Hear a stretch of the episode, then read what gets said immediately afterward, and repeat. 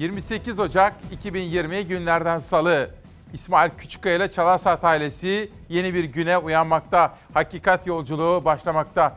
Deprem ve depreme karşı alınması gereken tedbirler, İstanbul'u bekleyen riskler.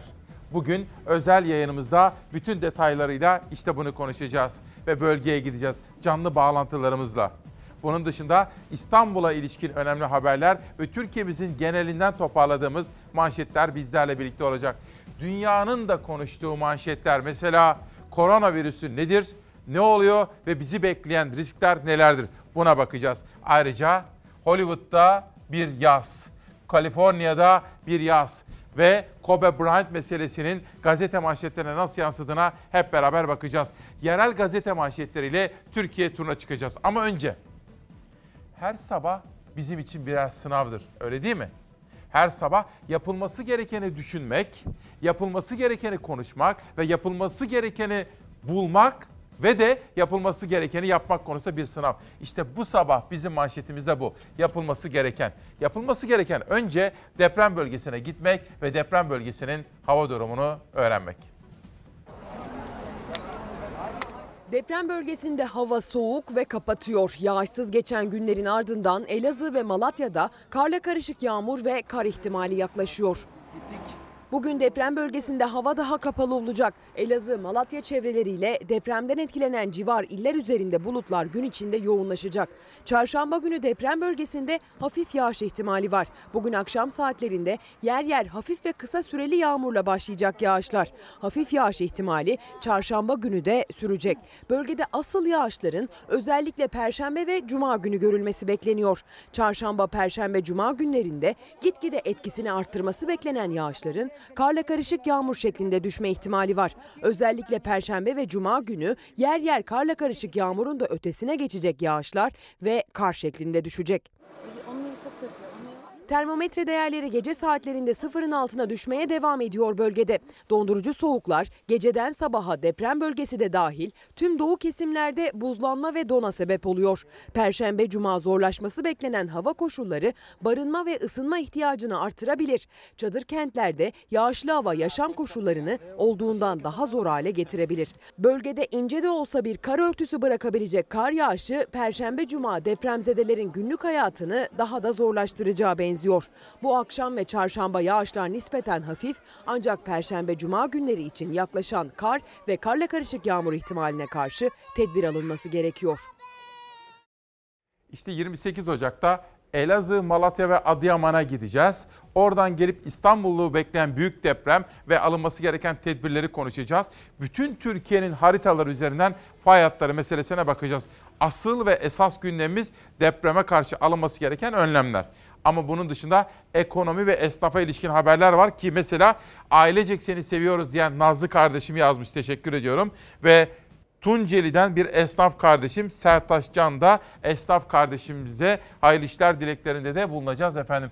Cezaevlerinde bizimle olan kader mahkumlarına da bir selamı verelim ve günün gazete yolculuklarına manşetlerle başlayalım. Bugün milliyetle başladık. Kahramanlar. Canla başla çalışan ekipler 45 insanı enkazdan canlı çıkardı. Onlarca canı kurtaran ekipler birimiz taşı verdi, birimiz kazmayı vurdu. Birimiz lojistik hava sağladı, birimiz çocuğun ayağından tuttu. Ekip olarak başardık dedi. Pek çok farklı ilimizden belediyeler, belediyelerimizden itfaiyeler, itfaiye erleri gittiler. Sivil toplum gitti oraya. Devletimiz, belediyeler, halkımız, herkes deprem sonrasında yapılması gereken o olağanüstü dayanışmayı gösterdi. Her birine ne kadar teşekkür etsek azdır. Ama günün sorularında hep beraber sormamız gerekiyor. Günün sorularından bir tanesi şu. Depremden sonra biz bir araya gelebiliyoruz. Kenetleşebiliyoruz. Dayanışma içerisine girebiliyoruz.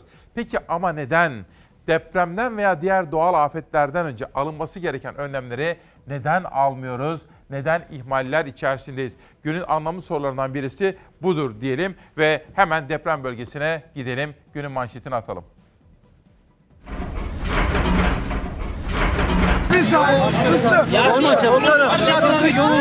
Sedat. Tamam. Boyunluğu takmadan çocuğu çıkarmayalım. Aşkım benim dur. Yıkılan binaların molozların arasından böyle çıkarıldılar. Elazığ ve Malatya'yı sarsan Sivrice merkezli 6,8 büyüklüğündeki depremin ardından 70 saat geçti. 45 kişi enkazdan çıkarıldı, yaşama tutundu. 1607 kişi ise faciadan yaralı olarak kurtuldu. Elazığ Sürsürü mahallesindeki enkazdan son kişinin de çıkarılmasıyla hayatını kaybedenlerin sayısı 41 oldu. Bölgede arama kurtarma çalışmaları bitti.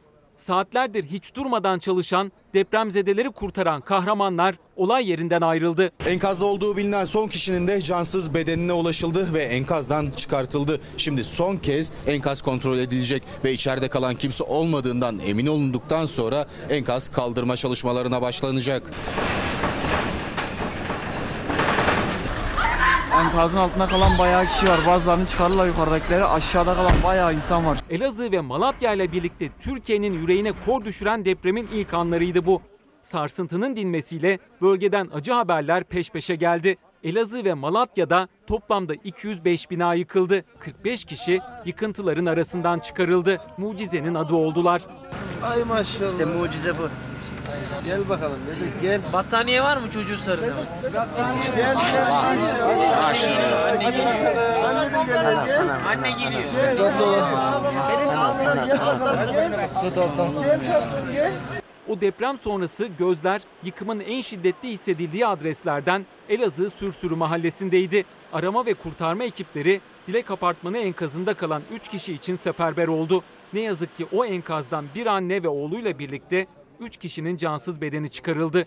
Çok büyük uğraş verildi 53 saat boyunca. Özellikle son 8 saati aynı noktada geçirdi arama kurtarma ekipleri ve enkaz altındaki 3 kişiden birinin daha ne yazık ki cansız bedenine ulaşılmış durumda. 12 yaşındaki Ömer Asaf ve annesi 40 yaşındaki Tansel Elidar sonsuzluğa uğurlandı. Deprem anında babasının elinden son anda kayıp giden torunun acısını dedesi Turgut Elidar gözyaşları içinde anlattı. Benim gelinler torunumdur. Çocuğun ismi Ömer Asap'tır. Beton oğlanı bir omuzuna değiyor babasının. Oğlan elinden kayıyor. İçişleri Bakanı Süleyman Soylu ağır hasarlı ve yıkılacak evler için 30 bin lira, acil kira ödeneği olarak da 11 bin lira olmak üzere toplam 41 bin lira verileceğini açıkladı. Çevre ve Şehircilik Bakanı Murat Kurum da depremin yaşandığı Elazığ'da 2000 yeni konut inşaatına başlayacaklarını duyurdu. Bugün işte depreme ve bizi bekleyen risklere karşı konuşacağız. Manşetlerimiz var. Bir güne, günün sorusu daha gelsin. Deprem paraları nereye gitti? Adaşım İsmail Bey soruyor efendim. Osman Sinan Aydın ise yapılması gereken öncelikli eğitimdir diyor. Bugün işte çok farklı haberleri sizlerle paylaşacağız. Mesela bir son dakika gelişmesini vermek isterim sizlere. Benzin ve motorinde bu geceden itibaren indirim geliyor. 21 kuruşluk bir indirim söz konusu ve ben de size onun haberlerini biraz sonra aktaracağım. Tekrar etmek isterim. Bu geceden itibaren benzin ve motorine indirim geliyor. Benzinde 21 kuruş, motorinde 23 kuruşluk indirim geliyor efendim. Onu da aktarmış olalım. Milliyetten Sözcü'ye geçelim ve Sözcü gazetesinin manşetinde işte biz buyuz. Her şeyi devletten beklemeyin diyen iktidara vatandaş böyle cevap verdi. Sayın Bakan, her şeyi devletten beklemiyoruz. Biz zaten Yüce Türk milleti olarak gerekeni yapıyoruz. Siz afet anında bile partiniz adına olumlu algı oluşturmaya devam edin. Deprem bölgesinde sessizce ağlayan bir başkan, gel demeden gelen Azerbaycan, yardım istenmeden 81 ilden yardıma giden konvoylar, Kürtçe konuşarak sakinleştiren UMKE görevlisi, burada insan var, burada insan var diye başında bekleyen bir köpek, başını örtmeden enkazdan çıkmayan bir teyzem, önce evladım, önce evladım diyen bir anne ve daha neler neler. Türkiye kıskanılacak bir bütünlüğün ülkesi. Söyleyin düşmanlarımıza en kötü günümüzde böyleyiz. Diyarbakır Belediyesi deprem çadırları kuruyor. Tunceli Belediyesi sıcak yemek dağıtımı yapıyor. Sivaslı Yiğidoğlar tırlarla Elazığ'a gider, gidip enkazda çalışıyor. Konya'dan deprem bölgesine ücretsiz yardım taşınıyor. Rizeli Lazlar, Gakkoşlara yardım için yollara dökülüyor. Denizlililer depremzedeler için 3 kamyon ısıtıcı yolluyor. Erzurumlu dadaşlar çuvallar dolusu erzak dağıtıyor. Ordulu kardeşlerim duyar duymaz kıyafetlerini oluşturuyor ve bölgeye ulaştırıyor. İşte tek yürek Türkiye. Türk, Kürt, Alevi, Yiğido, Dadaş, Laz, Çerkez. Allah'ım ülkemize zeval verme. Kimse bu ülkeyi bölemez. Yaşasın Türkiye Cumhuriyeti. Sözcü gazetesi işte bugün böyle çıkmış. Deprem ağırlıklı ve ana gündem maddemiz. Bunun dışında ekonomiye dair haberler ve esnafa ilişkin manşetlerde olacak. Bir de korona virüsü var. Çin'de başladı.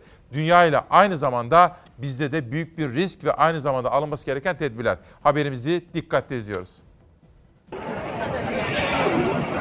Hastamız evli, eşi de var. Biz eşini de gözlem amaçlı olarak hastaneye aldık. Tüm dünyayı tehdit eden koronavirüsü şüphesi bu kez İzmir alarma geçirdi. Çin'den 10 gün önce İzmir'e gelen, öksürük ve ateş şikayetiyle hastaneye kaldırılan hasta gözetim altına alındı. Çin'in Wuhan kentinde ortaya çıkan ve salgına dönüşen koronavirüsü 80 kişinin ölümüne neden oldu. Hastalığa yakalananların sayısı ise 2744. Ama tahminlere göre sayı bunun çok daha fazlası. Çin virüsle baş etmeye çalışırken diğer ülkeler de tedirgin. Türkiye riske karşı tedbirlerini artırdı. Havalimanlarında Çin'den gelenler termal kameralarla kontrol ediliyor. Virüsün görüldüğü Wuhan'a 600 kilometre uzaklıktaki bir şehre iş seyahati için giden bir kişi İzmir'de hastaneye başvurdu. Öksürük ve ateş şikayetiyle tek kişilik odada gözetim altına alınan hastanın son kontrollerinde ateş ve solunum sıkıntısına rastlanmadığı, tanı için gerekli numunelerin incelendiği açıklandı. Kesin tanımız laboratuvar tetkiklerin sonucuna göre çıkacak. Hastamızın genel durumu iyi. Alarma geçen bir başka noktanın ise İstanbul Havalimanı olduğu iddia edildi. Ateşli bir hastayı aynı uçakta seyahat eden bir başka yolcu görevlilere bildirdi. Termal kameralarla hasta olduğu belirlenen kadın yolcu gözetim altına alındı. Yetkililer iddiayla ilgili bir açıklama yapmadı. Yapılması gereken elimizi sık sık sabunlu suyla yıkamaktır efendim. En önemli tedbir budur bunu söyleyelim. Bugün işte koronavirüsüne ilişkin haberleri de bültenimiz yani sabah buluşmamız içerisinde detaylı olarak aktarma imkanı bulacağım. Cumhuriyet Gazetesi'ne geçiyorum. O köy artık yok diyor Alican Uludağ imzalı bir haber. Orada bir köy var taş üstünde taş kalmayan. Cumhuriyet yıkılan çevrim taşta ülkeyi yasa boğan 6.8 büyüklüğündeki deprem Elazığ'ın Sivrice ilçesine bağlı Çevrimtaş köyünde sağlam ev bırakmadı. Taş yapılı evlerin neredeyse tamamının yıkıldığı köyde enkaz altında kalan iki yurttaş yaşamını yitirdi. Köyde çok sayıda hayvan da yıkıntının altında can verdi. Köy muhtarı Ramazan Alpaslan depremin yazın olması durumunda çok sayıda kişinin ölebileceğini belirterek kış olduğu için köyde kimse yoktu. Köyde kimse kalmadı. Köyde herkes şehre gitmişti dedi. Köydeki hayvanlara köyde kamp kuran jandarma bakıyor denilmekte. Deprem, koronavirüsü, dünyadaki gelişmeler ve yerel gazetelerle Türkiye manşeti, ekonomi ve esnafa ilişkin haberler. Bugünkü yolculuğumuzda işte uğrayacağımız ana istikametler bunlar. Bunun dışında bölgeye giden siyasi parti liderlerinden haberler. Bu arada bugün Gelecek Partisi lideri Ahmet Davutoğlu da Elazığ ve Malatya'ya gidecek. Onu da dikkatle takip edeceğiz efendim. Bu arada iç siyaset demişken bir de Adalet ve Birlik Partisi. Oradan da bir haber bulduk. Adalet Birlik Partisi ikinci olan il başkanları toplantısını gerçekleştirdi. Partinin genel başkanı İrfan Uzun yaptığı konuşmada partimizin sahibi millettir dedi. Adalet Birlik Partisi'nde il başkanı, ilçe başkanı, yönetim kurulu üyesi, belediye başkanı, milletvekili olmak demek gününün 24 saatini milletin emrinde hizmet etmek demektir. Millete hizmet etmek bizler için yük değil. Şereflerin en büyüğüdür. Elazığ depremini yaşayanlara geçmiş olsun dileklerini iletmeyi de unutmadı. Hepinizin bildiği üzere 24 Ocak saat 20.55'te Elazığ ili Sivrice ilçesi merkezinde yaşanan ve çevre illerin tamamında hissedilen 6.8 şiddetindeki depremde başta Elazığ ve Malatya illerimiz olmak üzere tüm vatandaşlarımıza geçmiş olsun diyorum. Cezaevinde babası olan Selin de bize yazmış. Ne oldu lütfen gündemden düşmesin diyor. Af konusunda Selin Hanım cezaevinde babasına, gün sayan babasına kavuşmak istiyor. Bu arada sakin, az kaldı hayattan. Aa, yo yo tamam peki. Sadece şu kadarını söyleyeyim. Emeklilikte yaşa takılanlar haklarının verilmesini, mağduriyetlerin gider- giderilmesini istiyor. EYT alt çizgi sakin rumuzlu arkadaşım bana yolladı mesajlar. Türk'ün gazetesi yaralarımızı sarma vakti manşetiyle çıkmış bu sabah. Elazığ ile Malatya'da arama ve kurtarma çalışmaları tamamlandı. Hasar tespitiyle birlikte yapılacak yardımlar da belirlendi. Ağır hasarlı evler için kira dahil toplam 40 bin 41 bin lira destek verilecek deniyor ve devletin bakanlarının yapmış olduğu açıklamalar birinci sayfada. Ayrıca başta itfaiye erleri olmak üzere sivil toplumda dahil olmak üzere orada dayanışma gösteren fedakarca çalışanlara da Türk Gün gazetesinde bir teşekkür var. Türk Gün'den Bir Gün gazetesine geçeceğim efendim. Bir Gün gazetesinde en yıkıcı deprem imar barışı. Bir soru soracağım.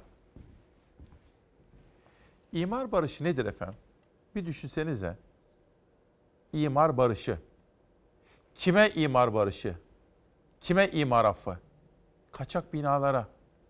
Peki her seçimden önce ortalama 3-4 yılda bir imar affı getirerek, imar barışı düzenleyerek biz kentsel dönüşüm yapabilir miyiz?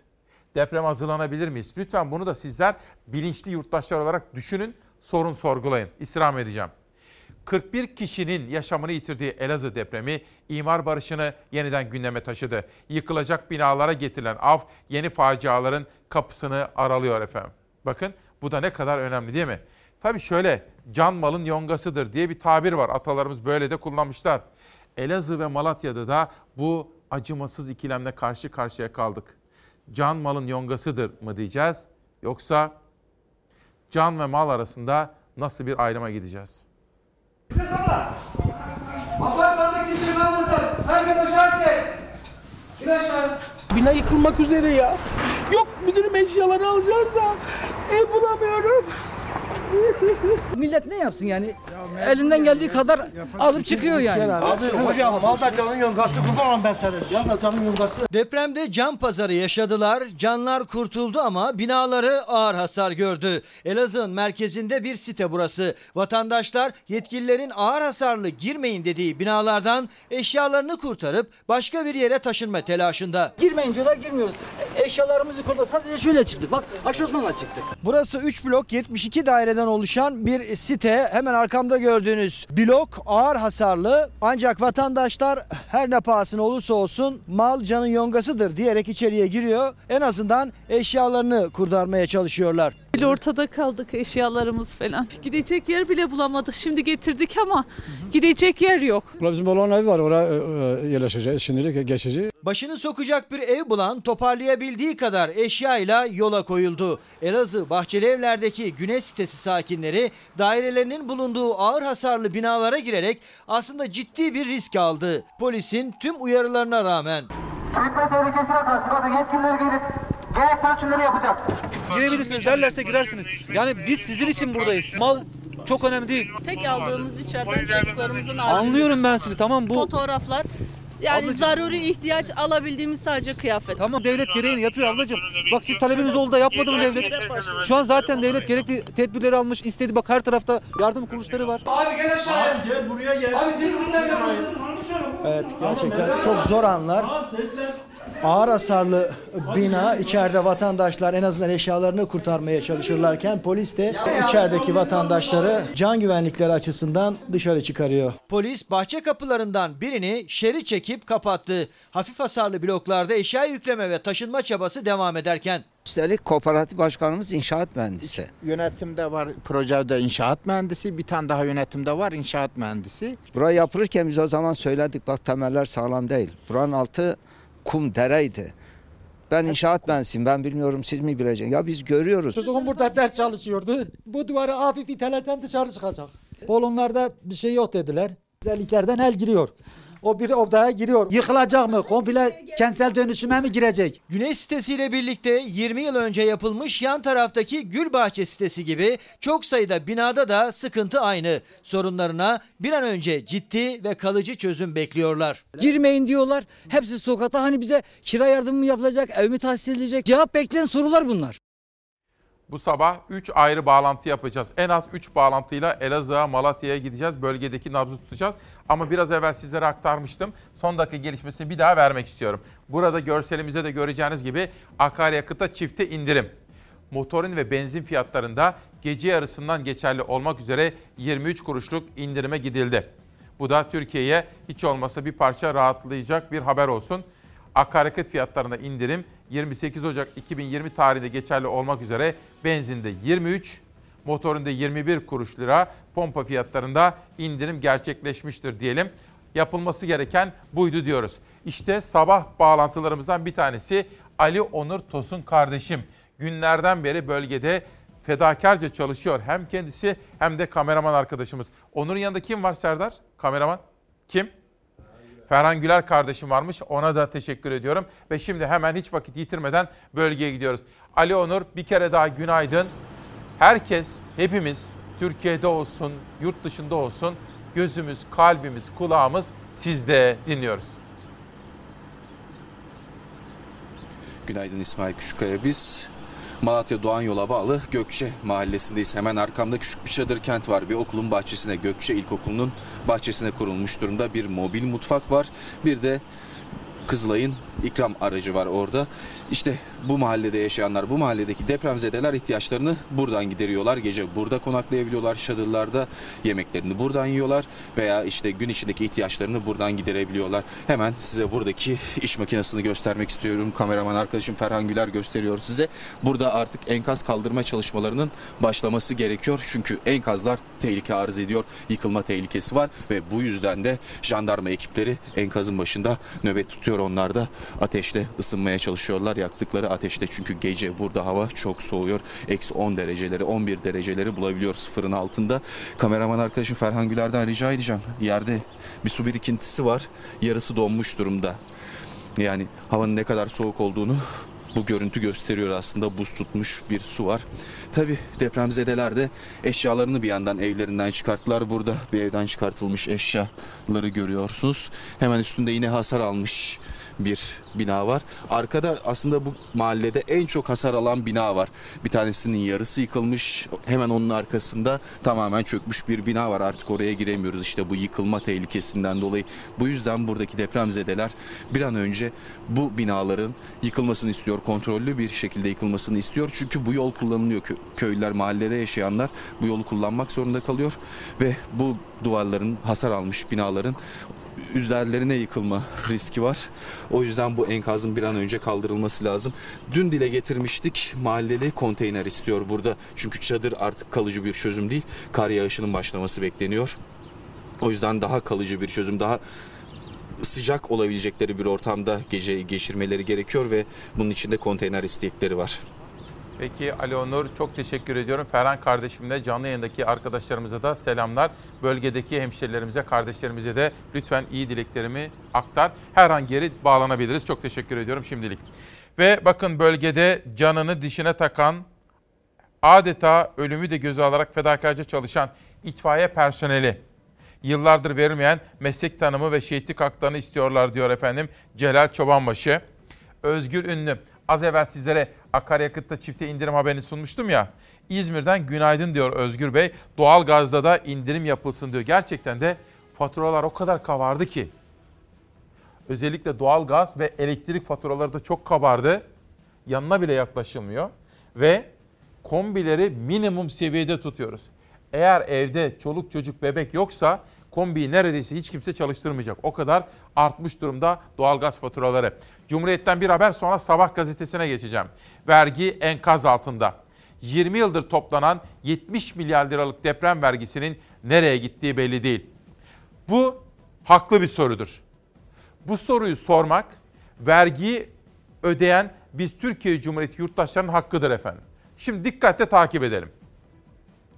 Elazığ merkezi depremde ortaya çıkan büyük maddi yıkım bir kez daha 17 Ağustos 1999 Marmara depreminin yaralarını sarmak için geçici olarak yürürlüğe konan ancak zamanla kalıcı hale gelen deprem vergilerinin akıbetinin ne olduğuna dair tartışmaları yeniden gündeme getirdi. 2000-2019 yılları arasında 67.6 milyar liralık özel iletişim vergisi, 2000-2004 arasında 2 milyar liralık özel işlem vergisi toplandı. 2003'te dönemin Maliye Bakanı Kemal Unakı'dan millete aldatmanın alemi yok. Bütçe açığını kapatmak için kullanılmış ve konulmuş dedi. 2011'de de Mehmet Şimşek deprem için toplanan paraların sağlık, eğitim ve duble yollara gittiğini de açıkladı.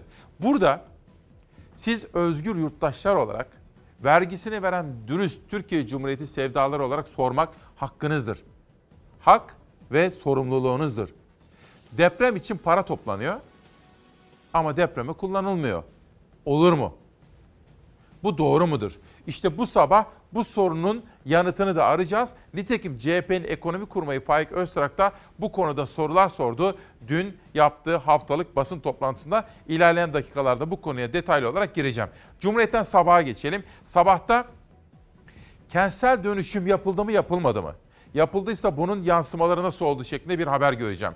Kentsel dönüşüm yıkımı azalttı diyor Sabah gazetesi. Geçmiş depremlerde büyük acılar yaşayan Elazığ ve Malatya 20 yılda depreme uygun konutlar üreterek 6.8'lik faciadan en az hasarla çıktı demek, demekte ve buna ilişkin de bilgiler vermekte. Sabah gazetesinin birinci sayfası ayrıca Cumhurbaşkanı ve aynı zamanda AK Parti'nin lideri olan Erdoğan'a ilişkinde bir haberler var efendim. Recep Tayyip Erdoğan'a ilişkin o haberi de şimdi şöyle bir bakalım birinci sayfaya.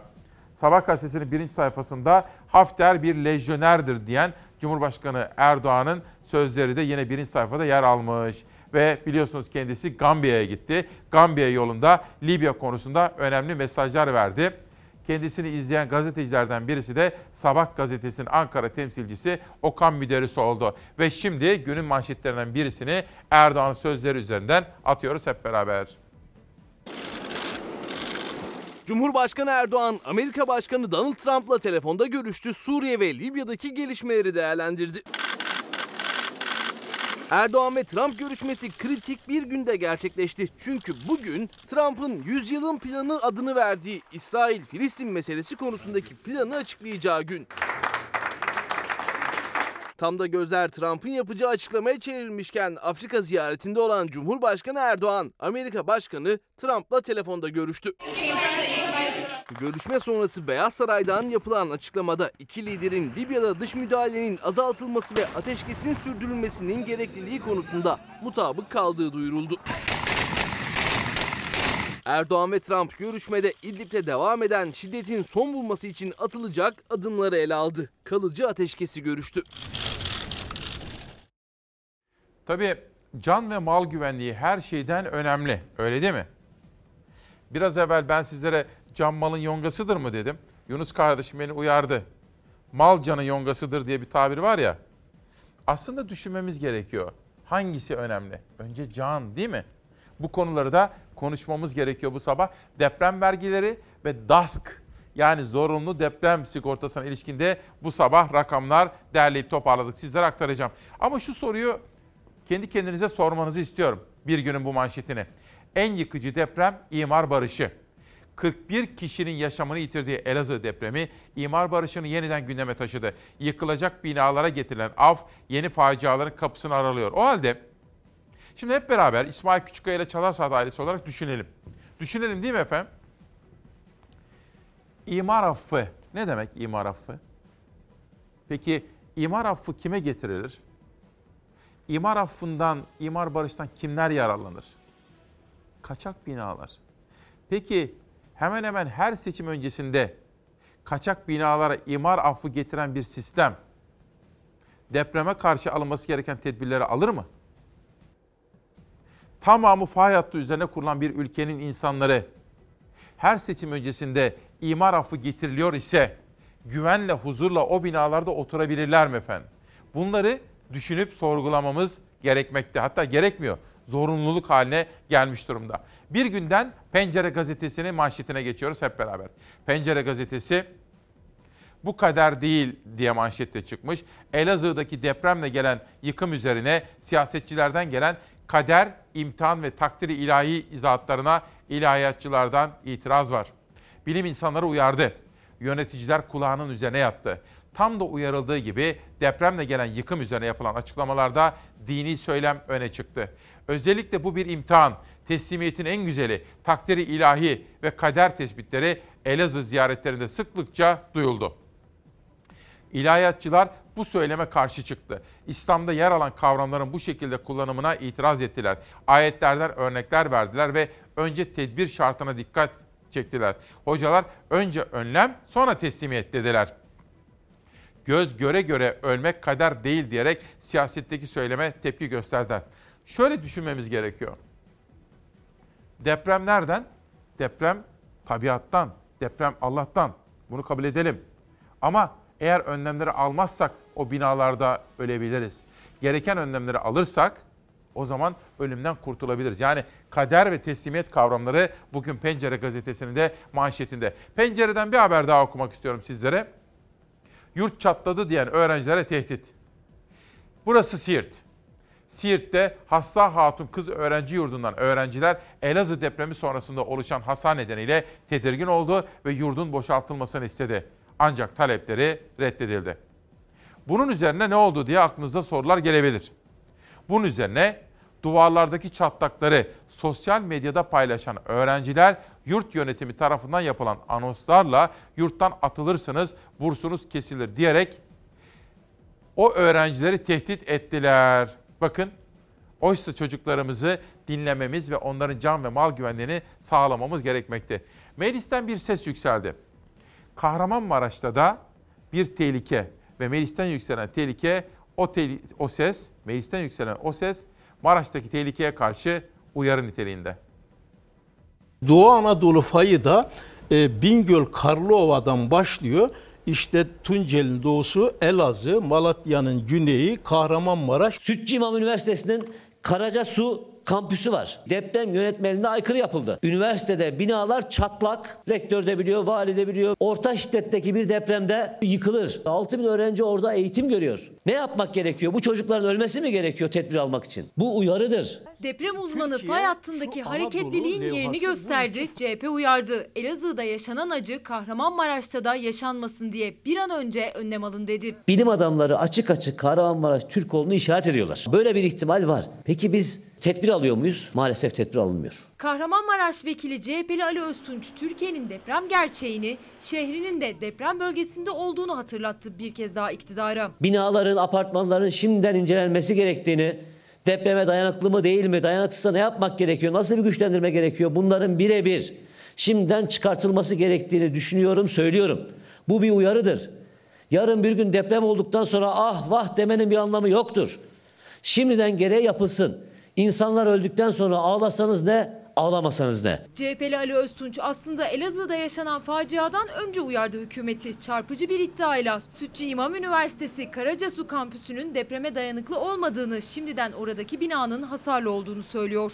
6 bin öğrencinin de olası bir depremde hayatının tehlikede olduğunu, Milli Eğitim Bakanlığı'na konuyla ilgili soru önergesi de vermiş. Milli Eğitim Bakanı'na ya ne yapacaksınız buraya ne oluyor dedim. Burada bir deprem olursa bunların sorumluluğunu alır mısınız dedim. Bana gelen yanıt 5-6 satır. 2019 yılı yatırım programına alındı. Yıl 2020 hala öğrenciler aynı kampüste eğitim alıyorlar. Muhalefetin bir başka kaygısı da yüksek hızlı tren hattında yapılacak yeni güzergah. Ankara, Bolu, İstanbul arasındaki tren yolu tam da Kuzey Anadolu fay hattının üzerinde diyor CHP. Şu anda planlanan güzergah yanlıştır. Deprem fay hattına 30 kilometre paralel gitmektedir. Bir depremde ne yüksek hızlı tren kalır ne de o yol kalır. Bolu Belediye Başkanı deprem konusunda uyarmak istiyor ama Cumhurbaşkanı randevu vermiyor. Neden? Bolu Belediye Başkanı Cumhuriyet Halk Partili diye. Bu tren hattı eğer planlandığı gibi yapılırsa bunun sorumluluğu bunu planlayanlardadır. Can ve mal güvenliği. İşte bizim öncelikle korumamız gereken budur. Çünkü bir sosyal devlet öncelikle vatandaşlarının can ve mal güvenliğini sağlamakla mükelleftir. Mehmet Durmuş günaydın diyor. Deprem sonrası yıkılan binaların kritiğini, yorumunu kim yapacak? İnşaat mühendisleri ve mimarların birlikte yapmasının doğru olacağını düşünüyorum diyor. Bu arada Ankara'dan Ahmet Çanga da bir yapıcı öneride bulunmuş. İlerleyen dakikalarda Ahmet Çanga'nın binalara ilişkin deprem kimlik kartı verelim. Böyle bir önerisi var. Bunu da tartışmaya açmak istiyorum. Her binanın bir deprem kimlik kartı olsun diyor Ahmet Çanga. Bunu da tartışmaya açalım, üzerinde çalışalım. Gazete Pencere'den aydınlığa geçiyorum. Tersine göçü planlayalım. İstanbul için kırmızı alarm. Bakın burası çok kritik. Uzmanlar İstanbul'daki çarpık kentleşmeye ve sanayileşmeye dikkat çekiyor. Eski Sanayi ve Ticaret Bakanı Tahir Köse ve eski Devlet Planlama Teşkilatı Müsteşarı İlhan Kesici sanayinin Anadolu'ya kaydırması gerektiğini vurguladı. Planlı bir çalışmayla İstanbul 5 yılda rahatlar dedi. İstanbul'a şöyle bir bakın binalara. Yeşil kalmadı bir kere İstanbul'da. Her yer beton. Bu kadar beton olduğu için artık ne yol kaldı, ne trafiğin çekiliyor, ne herhangi bir deprem anında kaçacak yer var. Bir soru soracağım, bir dakika. Serdar, pardon. Korkutmak için değil diyorlar ya, korkutmak için olsun efendim. İstanbul'da bir deprem olursa ne yapacağız? Allah muhafaza ama olacak. Bilim ve tarih bize bunu söylüyor. Bir düşünün. Düşünelim. Bir parça korkalım ki gereken tedbirleri alalım. Vatandaşlar olarak, sivil toplum olarak, devlet olarak, belediyeler olarak. İstanbul bu kadar büyüdü. Bakın Aydınlık Gazetesi haklı bir noktadan bakıyor meseleye. Oysa İstanbul'un bu kadar büyümemesi gerekir. Anadolu'nun gelişmesi gerekir. Nüfusun da tersine şekilde dönüş yapması gerekmekte. Aydınlık Gazetesi'nden sonra bugün bir başka manşet yeni çağa geçiyorum. Bilmediğimiz fay kalmadı, tedbir alan yok. İMO Başkanı Gökçe depreme hazırlık olarak 30 yıldır teorik çalışma yapıldığını ama hiçbir önlem alınmadığını belirterek Elazığ ve Malatya'da hayatını kaybedenlerin sorumlusu kim diye bir soruyu gündeme taşımış efendim. Bu da Yeni Çağ Gazetesi'nin manşetinde. İşte bugün gördüğünüz gibi 28 Ocak 2020 Salı sabahında İsmail Küçükkaya Demokrasi Meydanı'nda yani Hakikat Yolculuğu'nda depremi konuşuyoruz. Hem olan hem de olacak depreme karşı alınması gereken tedbirleri konuşacağız. Bunun dışında ekonomiye dair haberlerimiz var ve ayrıca dünyadaki gelişmeleri de sizlere anlatmaya çalışıyorum. Bir de Brexit. Bu arada bütün bu patırtı gürültünün ortasında İngiltere Avrupa Birliği'nden ayrıldı. Avrupa'nın geleceği şimdi soru işareti. İngiltere'nin Avrupa Birliği'nden ayrılmasının önündeki engeller bir bir kalkıyor. İngiliz parlamentosu ve Kraliçe 2. Elizabeth'in ardından Avrupa Birliği de Brexit'i onayladı. İngiltere Başbakanı Boris Johnson'ın Brexit konusundaki kararlı eylemleri hızla sonuç veriyor. Johnson Brexit konusunda parlamentoyla anlaşamayınca 12 Aralık'ta erken seçim istedi. Seçimleri kazandığı gibi parlamentoda ezici bir çoğunluk elde eden Boris Johnson sonunda Brexit'i parlamentodan geçirdi. Parlamentoda 231'e karşı 330 oyla kabul edilen tasarıyı kraliçe imzaladı. Avrupa Birliği Komisyonu Başkanı Ursula von der Leyen ve Avrupa Birliği Konseyi Başkanı Charles Michel de Brexit'i onayladı. 31 Ocak'ta İngiltere Avrupa Birliği'nden ayrılıyor. 231. So the ayes have it. Bu süreçte İngiltere Avrupa Birliği'nin kararlarına katılmayacak ancak Avrupa Birliği'nin kurallarını uygulamaya devam edecek. İngiltere ve Avrupa Birliği arasındaki ilişkileri düzenlemek için müzakereler başlayacak. Ancak Avrupa Birliği bu müzakereler için en az iki yıl gerekeceğini vurguluyor. Müzakerelerde havacılık, balıkçılık, ilaç ve güvenliğe kadar pek çok konu ele alınacak. 2020 sonuna kadar anlaşma sağlanamayabilir. İşte o zaman iki taraf arasında Dünya Ticaret Örgütü kuralları devreye girecek. Bir de dünyadaki manşetlere bakarken biraz sonra özellikle uluslararası medyada Kobe Bryant'ın helikopter kazasında kızıyla birlikte ölmesi de genişçe yer almakta. Buna ilişkin haberleri de sizlere sunacağım. Bugün Çalarsat gazetesinde İstanbul'da olması beklenen deprem ve neler yaptık, nereleri ihmal ettik? Bu soruları da hep beraber soracağız. Ama önce hava durumu. Sabah saatlerinde Ege ve Marmara'da, öğle saatlerinde İç Anadolu ve Batı Akdeniz'de kuvvetli yağış geçişi bekleniyor bugün. Batı ve iç kesimlerde yükünü bırakan yağmur bulutları akşam saatleri yaklaşırken deprem bölgesinde hafif yağışlara sebep olacak. Salı gününe başlarken sabah saatlerinde yurdun tüm iç ve batı kesimlerinde hava yağışlı olacak. Batı bölgelerde termometre değerleri de dünden bugüne düşüş yaşıyor. Ege'de Marmara'da hava dünden daha soğuk olacak bugün. Ancak yağışlar öğle saatlerine doğru batıda önemli ölçüde zayıflayacak. Gün ortasındaki saatlerde Batı Karadeniz ve Batı Akdeniz'de dahil tüm Orta Anadolu'da etkili yağışlar var. Antalya'nın doğu illerinde kısa süreli kuvvetli sağanaklara dikkat. Yağışlar akşam saatlerine doğru deprem bölgesinde hafif ve yer yer etkili yağmur ve karla karışık yağmur şeklinde düşecek. Salı akşamdan çarşamba gününün ilk saatlerine sarkan yağış depremzedelerin bu geceki koşullarını zorlaştırabilir. Çarşamba günü gökyüzünde bulutlar yine yoğun. İç ve doğu kesimlerde yağış ihtimali sürüyor. Deprem bölgesi de dahil Doğu Anadolu'da yağışlar hafif ama karla karışık yağmur şeklinde etkili olacak. Güneydoğu Anadolu bölgesinde yağmur, Doğu Karadeniz'in iç kesimlerinde karla karışık yağmur bekleniyor çarşamba. Öte yandan Marmara'da çarşamba öğleden sonra gökyüzünü saracak bulutlarda yağmur getirecek. Perşembe günü yurt genelinde yağışlar kuvvetleniyor, sıcaklıklar düşüyor. Doğuda yağışlar genel olarak karla karışık yağmurdan kara dönüşüyor. Perşembeden cumaya deprem bölgesi de dahil tüm doğu kesimlerde kar var. Aynı zamanda kar yağışı Karadeniz'in iç ve yüksek kesimlerinde, İç Ege'de ve İç Anadolu'nun yükseklerinde etkili olacak. Perşembe cuma soğuyan havaya ilave olarak yağışlar kuvvetlenecek, kar ihtimali artacak. Bu arada şimdi şu anda yağmur gibi mesaj geliyor bana. Ses yok diyorlar. Yani Fox'un sesi çıkmıyor şu anda diyorlar. Bizde teknik olarak bir sorun yok. TV bu özellikle TV bu izleyenlerinden Burcu Kılınç, Ersin, Argan, İsmail Bey, Veysi Bey hepsi bakın Ayvalık'tan yazanlar ses yok dinleyemiyoruz diyorlar. Arkadaşlarım da bakıyorlar şimdi Latif abi teknik olarak ama acaba TV bu da mı teknik bir sorun var? Nerede bir sorun var? Hemen ivedilikte araştıracağız. Merak etmeyin ses yok diyorlar efendim. Bu arada bir dakika hava durumuna ilişkin detaylara da bakacağım. Şimdi şöyle bir deprem bölgesine gidelim. Deprem bölgesinde bugün yani geceden sabaha nasıl yansıdı? 28 Ocak'ta Elazığ, Malatya civarında hava durumu. Deprem bölgesinde hava soğuk ve kapatıyor. Yağışsız geçen günlerin ardından Elazığ ve Malatya'da karla karışık yağmur ve kar ihtimali yaklaşıyor. Bugün deprem bölgesinde hava daha kapalı olacak. Elazığ, Malatya çevreleriyle depremden etkilenen civar iller üzerinde bulutlar gün içinde yoğunlaşacak. Çarşamba günü deprem bölgesinde hafif yağış ihtimali var. Bugün akşam saatlerinde yer yer hafif ve kısa süreli yağmurla başlayacak yağışlar. Hafif yağış ihtimali çarşamba günü de sürecek.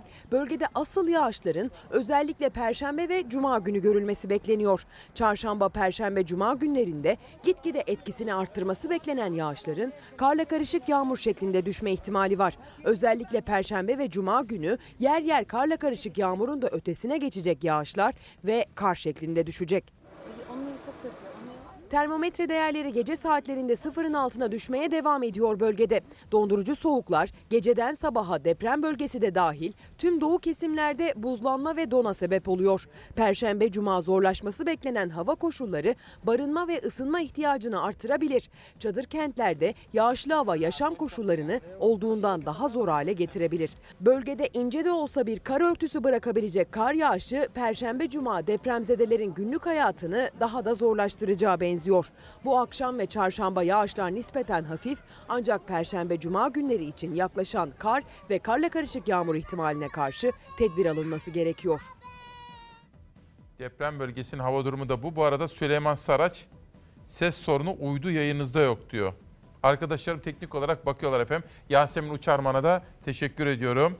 Bir de iklim değişikliği diyorlar ya aslında bunu tabiri değiştirmemiz gerekiyor. İklim değişikliği değil, iklim bozulması. Brezilya.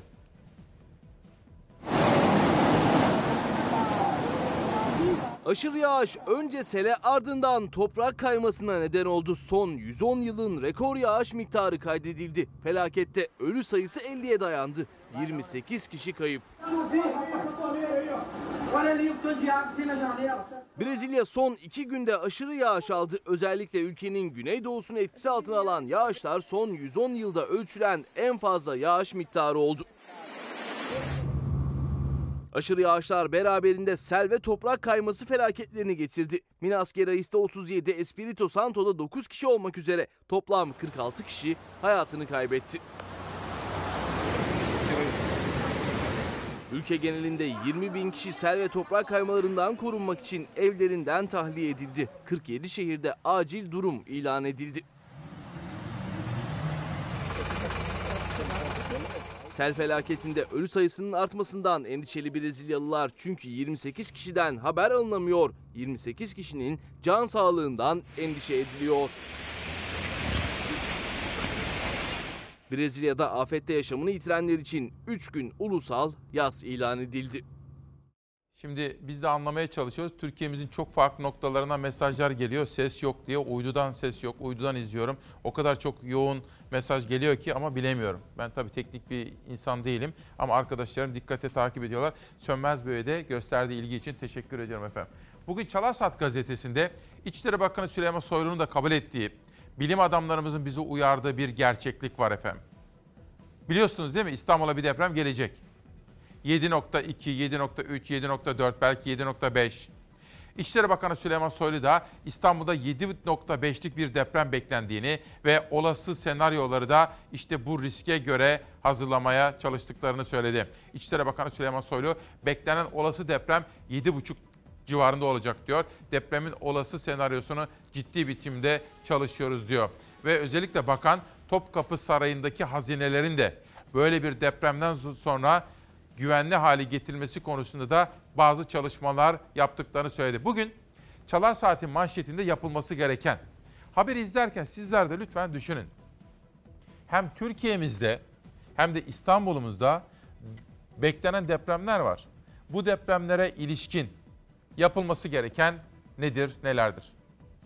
İstanbul'da 7,5'luk bir deprem bekliyoruz. Depremin senaryosunu ciddi bir şekilde çalışıyoruz. 48 bin binanın yıkılacağı senaryoda belirtiliyor. 70 bin 100 bine varacak olan can kayıplarından bahsediliyor. Beklenen büyük deprem gerçeğine her gün her saat bir adım daha yaklaşıyor İstanbul. Ancak en iyimser senaryoda bile deprem sonrası yaşanacaklar korkutucu. Hiçbir şekilde kımıldayamayacak durumda olacağız. Yollara binalarımız devrilecek. İstanbul depreme hazır değil. TMOB'a bağlı İnşaat Mühendisleri Odası İstanbul Şube Başkanı Nusret Sunay'a göre enkaz altında kalanlara yardım edebilecek ekip sayısı yetersiz kalacak. 72 saatte hiç kimse bir başkasına yardım edemez. Bir binanın başında 30 kişi arama kurtarmadan kişi görev alacak. 30 bin bina yıkılacak diyelim. 30 bin binayı 30 kişiyle çarptığınız anda 900 bin kişi eder. Yani böyle bir kurtarma ekip şeyi de yoktur zaten. 7,5'luk bir depremde İstanbul'da yollar açık olur mu?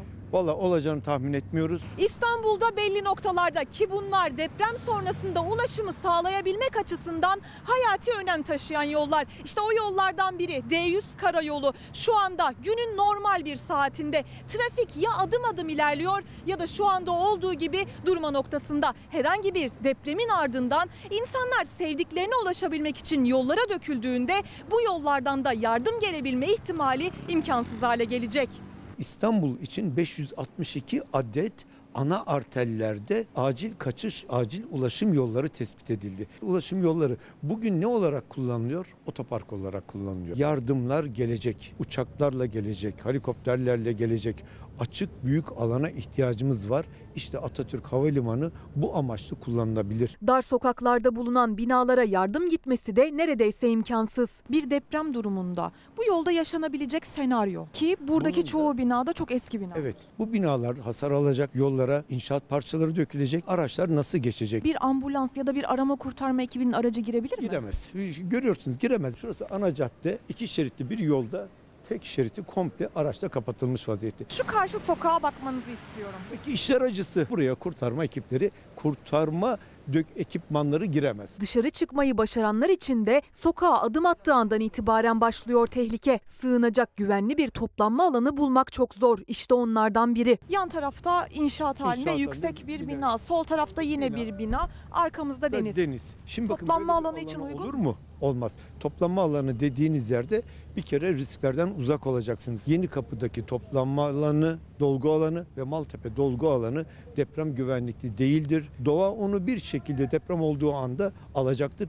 Hem de şöyle ki Yeni Kapı dolgu alanı faya en yakın olan yerdir. İstanbul'da 2850 toplanma alanı var. 99'da Gölcük'te yaşanan deprem sonrasında 496 konteyner ve çadır kentlerin kurulabileceği alan belirlenmişti İstanbul'da. Depremzedelerin güvenle konaklayabileceği yerlerdi. Büyük bir bölümü imara açıldı. Bugün yerlerini alışveriş merkezleri, rezidanslar aldı. Altyapısı hazırlanmış toplanma alanı İstanbul'da varsa bize de göstersinler. İşte bu fotoğrafları göstermemiz gerekiyor ki bilim insanlarını dinlememiz, dinletmemiz gerekiyor ki alınması gereken tedbirleri alalım efendim. En önemlisi budur diyorum. Ve Ayaz Bey, Çağan Karaman, Mehmet Ceylan. Buralarda da bu vatandaşlarımızda seste sorun yok diyor. Demek ki belki bölgesel olarak bir sorun var. TV bu ile ilgili çok yoğun şikayetler geliyor. Onları da arkadaşlarım takip ediyorlar. Ergun Demir. İsmail Bey günaydın. Doktor Ergun Demir İzmir'den. Yapılması gereken çok basittir.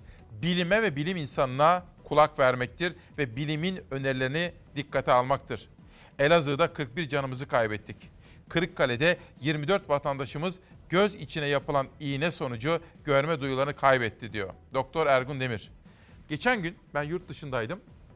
Danışmanım aradı Nihal Kemaloğlu. Dedi ki çok önemli bir skandal var. Bunu çalışmalısınız. Nedir dedim. İşte bu.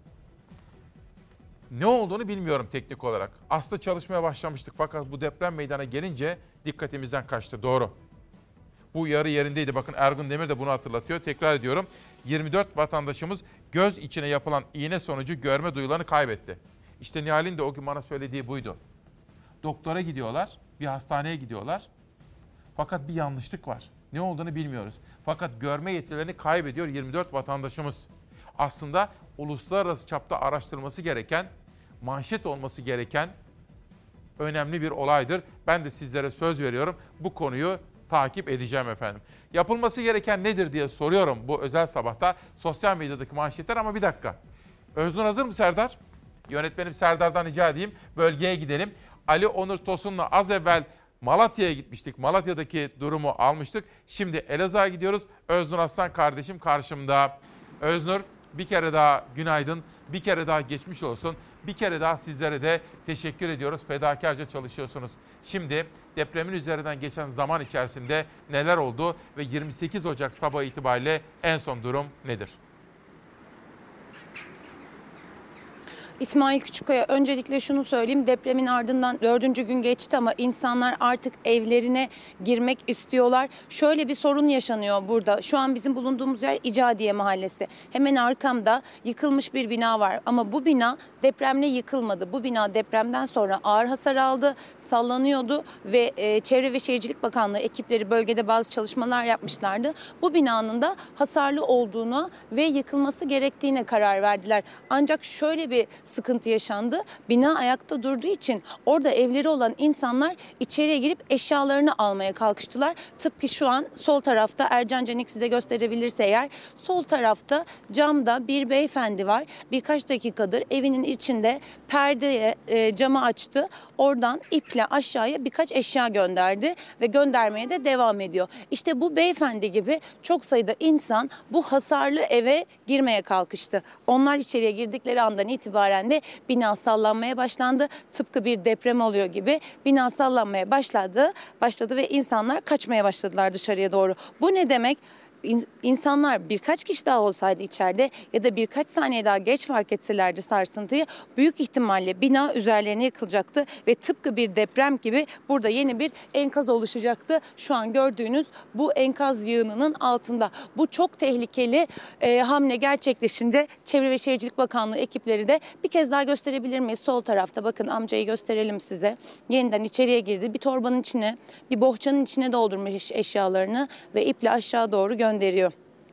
İşte bunun yapılmaması gerekiyor. Elazığ'da yaşayanlar, deprem bölgesinde yaşayanlar eğer izleyebilme şansları varsa şu anı lütfen bunu yapmasınlar. İşte bu e, bu gibi girişimler üzerine de ekipler hızla dün öğlen yıkım kararı verilmişti bu binaya. Belki birkaç gün sonra yıkılacaktı ama bu gibi görüntüler nedeniyle ekipler hemen akşam saatlerinde geldiler. Yıkıma başladılar. E, gece de bıraktılar sabah saat 9.30 gibi burada yıkım yeniden başlayacak ve enkaz kaldırma çalışması başlayacak. Elazığ merkezde deprem nedeniyle yıkılan iki binada da enkaz kaldırma çalışmaları hala devam ediyor İsmail Küçükkaya. Öznur çok teşekkür ediyorum sana ve kameraman arkadaşımıza. Öznur'un yanında kim var Serdar kameraman? Ercan Canik kardeşimize de selamlar. Bütün Elazığ'a da bir kere daha iyi dileklerimizi, geçmiş olsun ve başsağlığı dileklerimizi lütfen ilet diyorum efendim. Şimdi Şanlıurfa Viranşehir'den Ahmet Çevik bizimle, Yunus Azak Kuzey Kıbrıs'tan bizimle birlikte. Özkan Özyurt diyor ki, abi diyor uydu cihazlarının audio tuşuna basarak uydu cihazlarının audio tuşuna basarak ses çıkışını sol veya sağ olarak değiştirirlerse ses düzeliyor. Ben yaptım oldu diyor. bilmiyorum. Ama TV Bu'dan yoğun olarak ses yok şeklinde şikayetler geliyor. Ramazan Çakır ise Samsun'da ses iyi abi, Samsun'da sorun yok diyor. Şerafettin Tozlu da bizim olduğumuz yerde ses yok diyor. Teknik ha, o da bizi aramış ama tabii bizim arkadaşlarımız da şu anda ilgilenmekteler arkadaşlar. Onları da söylemiş olalım. Bir gün gazetesi sosyal medyadaki manşetleri de sizlere anlatmaya gayret ediyorum. Elazığ deprem öncesi uyarıları dikkate alınmayan Profesör Doktor Naci Görür, Türkiye'deki deprem risklerine dair bir kez daha uyardı. Erzincan, Amasya, Bolu, Adapazarı. Aslında hoca İstanbul ve Marmara'yı da bütünü itibariyle bunun kapsamını alıyor. Demek ki Erzincan, Amasya, Bolu, Adapazarı ve İstanbul için deprem riski çok yüksek durumda. Kuzey Anadolu fayı enerjisini büyük ölçüde boşalttı. İstanbul kapılarına dayandı. Biliyorsunuz faylar kırla kırla geliyor ve şimdi İstanbul'da büyük bir enerji birikimi oldu. Uzmanlar ve bilim adamları diyor ki 7.2 Hatta İçişleri Bakanı Süleyman Soylu devlet olarak yaptıkları simülasyonlarda yani tatbikatlarda, hesaplamalarda 7.5 büyüklüğünde bir depremin İstanbul için olası hale geldiğini belirtiyor. Levent Gültekin, Cem Yılmaz tweet atmamış diye linç ediliyor. İnsanların ihtiyaç olduğu halde HDP'nin yardım konvoyu kabul edilmiyor. Bence bu durum artık psikiyatristlerin meselesi çünkü tımarhanedeki sorun siyasette çözülmez diyor. Adalet Bakanı Gül'den bir haber Anadolu Ajansı'nda manşet. Deprem esnasından itibaren TCK anlamında suç teşkil eden hususlarla ilgili soruşturmalar büyük bir titizlikle devam etmektedir diyor Adalet Bakanı Gül. Engin Güner'den bir mesaj. Deprem kanal için harcanacak 100 milyardan fazla para ile bir depremde yıkılması muhtemel binalar güçlendirilirse hem binlerce can kurtarılmış olur hem de ekonomi canlanır. Şu an tutum kaderci, İstanbul depremini bekleyen, tüm feci sonuçlarını peşine kabullenen bir yaklaşımdır diyor. Engin Güner de şunu söylüyor. Kanal İstanbul Türkiye'nin önceliği değildir. Kanal İstanbul için harcanacak para yerine o para depreme ilişkin alınacak önlemlere harcanırsa Türkiye için çok daha isabetli olur. Fazıl Say'dan bir mesaj gördüm. Dün sizlere aktarmıştım. Sözcü gazetesinde Kanal İstanbul parasıyla Türkiye kurtulur denilmekteydi. Fazıl Say da sanatçımız aynen öyle. Haydi dostlar emek verme zamanımız aklın yolu bir diyor. Bir bilinç ve farkındalık istiyor dünya çapındaki sanatçımız Fazıl Say. Burhan Özbilici, Ankara'dan bir gazeteci. Son deprem felaketi her şeyden önce zor zamanlarda nasıl muhteşem bir millet olduğumuzu, değerlerimizin ne kadar sağlam olduğunu bir kez daha gösterdi. Vali makamına oturtulan adamın bakanına, şu anda kamuoyunda algı çok iyi. Rezilce sözüne şimdi takmayalım ama unutmayalım da diyor Burhan Özbilici. Çünkü deprem hem yaşadığımız deprem hem de beklediğimiz deprem bir algı değil efendim. Gerçeklik. İsmail Saymaz. Arkadaşlar bugünkü önceliğimiz acilen enkaz kaldırıp insanlarımızı kurtarmak, yardım ulaştırmak, cenazelerimizi toprağa vermek ve dayanışmak olmalı. Siyasi kavgamızı, yaralarımızı sardıktan sonra yaparız diyor İsmail, benim adaşım. Rıfat Sarcıklıoğlu, iş dünyası da dün Dünya Gazetesi'nin manşetindeydi. Rıfat Sarcıklıoğlu da başkanı olduğu Türkiye Odalar ve Borsalar Birliği kapsamında geniş kapsamlı bir kampanya başlattı. Ve o da diyor ki şair Ahmet Arif'in nerede bir can ölse oralı olur yüreğim. Olmazsa insan olmaz yüreğim. Dizelerin ağırlığını derinden hissederken bugün sivil toplum kuruluşları ile Elazığ ve Malatya'da kardeşlerimizle birlikte olacağız diyor Odalar Birliği camiası adına Başkan Rıfat Hisarcıklıoğlu.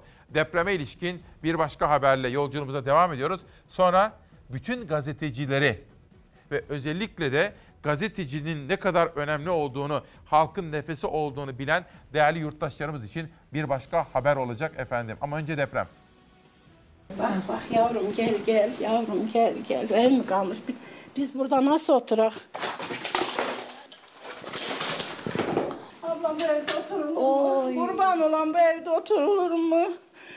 Ben kapıdayım, soğuktayım. Elazığ merkezdeki bu bina yıkılmadı belki ama artık ayakta durması, burada yaşanması neredeyse imkansız gibi görünüyor. Çünkü depremle birlikte binanın duvarlarında böyle derin yarıklar oluştu. Tuğlalar, sıvası, yarıkları, bu binanın kolonları böyle derin bir şekilde yarıldı ve ev sahipleri de sokakta kaldılar. İşte aslında burada oturanlar bu tehlikeyi görmüşlerdi. Kentsel dönüşüm gelsin diye bekliyorlardı ama dönüşüm gelmeden deprem vurdu. Niye buraya kentsel dönüşüm gelmedi? Kimse gelmedi yavrum. Onlar evlerindeki çürümeyi görmüştü ama yetkililer görmedi. Ölümden döndüler ama binaları her an yıkılabilir. Elazığ'da derin çatlaklarla ayakta zor duran binaların sahipleri kentsel dönüşüm bekliyorlardı. Dilekçeler verildi, başvurular yapıldı ama sonuç değişmedi.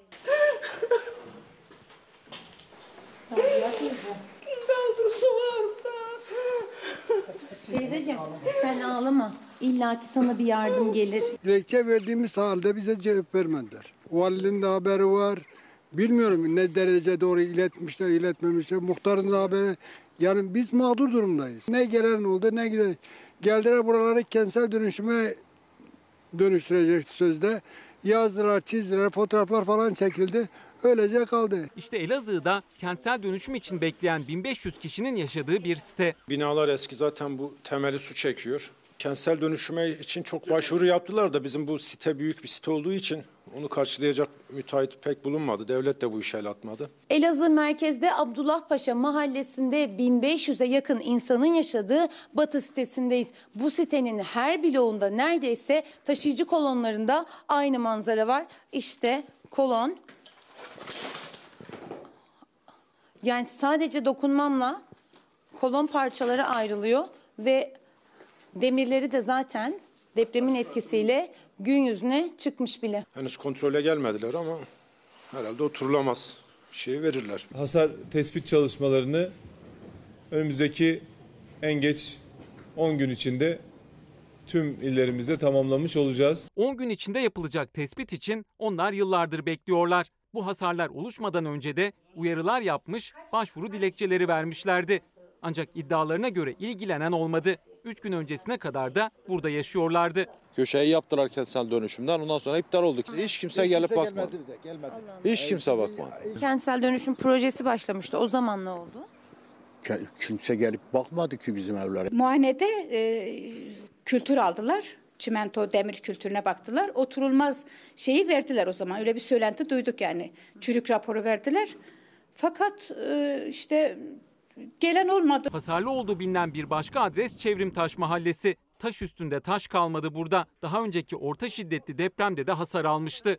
Ama değişen bir şey olmadı. Depremin merkez üssü Elazığ, Sivrice'ye bağlı Çevrimtaş Köyü. Neredeyse bütün binalar yıkılmış durumda. Bir tanesi de ağır hasarlı, zor ayakta duruyor. Yine 9 ay önce yarıldı. E, devlet demedi ki ya yıkın bunları. Ya, ne yapacaksanız yapın. Ya konteyner verin ölmemiz ya var her şeyde var. Yapılması gereken nedir diye sormamız gerekiyor. Bu arada sesle ilgili yoğun olarak mesajlar geliyor. Arkadaşlarım da bu konuyu takip ediyorlar efendim. Ne olduğunu bilmiyorum ama Türk Eğitim Derneği Başkanı Selçuk Pehlivanon'dan mesaj geldi. Sevgili İsmail günaydın ve iyi yayınlar. Şahsına ve bütün Çalarsat ailesine selamlar. Türk Eğitim Derneği olarak Elazığ ve Malatya'da depremden etkilenen ihtiyaç sahibi ailelerin çocuklarına eğitim bursu verme kararı aldık diyor. TED ailesine, Türk Eğitim Derneği ailesine teşekkür ediyorum. Biliyorsunuz Soma faciasından sonra da benim çalışmaktan gurur duyduğum kanalım Fox ve Türk Eğitim Derneği birlikte bir proje geliştirmişler ve Soma'daki madencilerimizin çocuklarını beraberce okutma kararı almışlardı. O projede devam etmekte efendim. Türk Eğitim Derneği de şimdi Elazığ ve Malatya için de depremden etkilenen ihtiyaç sahibi ailelerin çocuklarına eğitim bursu verileceğini söylüyor. Kendilerine teşekkür ediyorum. Gelin hep beraber Çalarsat ailesinden haberler okuyalım. Günaydın İsmail Küçükkaya yapılması gereken deprem senaryo simülasyonları. Yani bakın gerçekten de İstanbul'da bir deprem tatbikatı yapmamız gerekiyor. Doğru. Nuri Bey günaydın demiş. Emce Su ses yok. Görüntü var ses yok diyor. Bakın bu da işte bu sabah yaşadığımız bir sorun. Bilmiyorum nedir. Tuğba Hanım İstanbul'da oturduğum binadan korkuyorum. Bu ülkede parası olan ölmeyecek, parası olmayan ölecek gördüğüm bu. Biz halk olarak kimsenin umurunda değiliz İsmail Bey. İyi yayınlar. Halkın sesisiniz siz diyor. İşte bu. Bunları konuşmamız gerekiyor. Halkın sesi kimdir efendim? Halkın sesi gazetecilerdir. Bağımsız ve tarafsız, hiçbir iktidar sahibinden korkmayan ve hiçbir iktidar sahibine yaranma gayreti içinde olmayan, Ama hiçbir iktidar sahibini de kötülemek durumunda da olmayan. Neyse ne gördüğünü söyleyen, onları yanlış yapmaktan koruyacak bağımsız ve yapıcı sesler. Gazetecinin görevi budur. Yoksa gazeteci muhalifmiş değilmiş buna bakılmaz. Muhalif gazeteci öyle bir ta- tabir yok. Bağımsız ve tarafsız gazeteci halkının haber alma ihtiyacını korur. Ve gazetecinin kim olduğuna kim karar verir? Kim karar verir? İktidar sahipleri karar vermez, veremezler. Ve İletişim Başkanlığı evrensel ve bir gün çalışanlarının iptal edilen sarı basın kartlarını yeniden kullanıma açtı. Turkuaz kartlar bekleniyor diyor efendim. Öyledir. Bir kişinin gazeteci olup olmadığına halkı karar verir.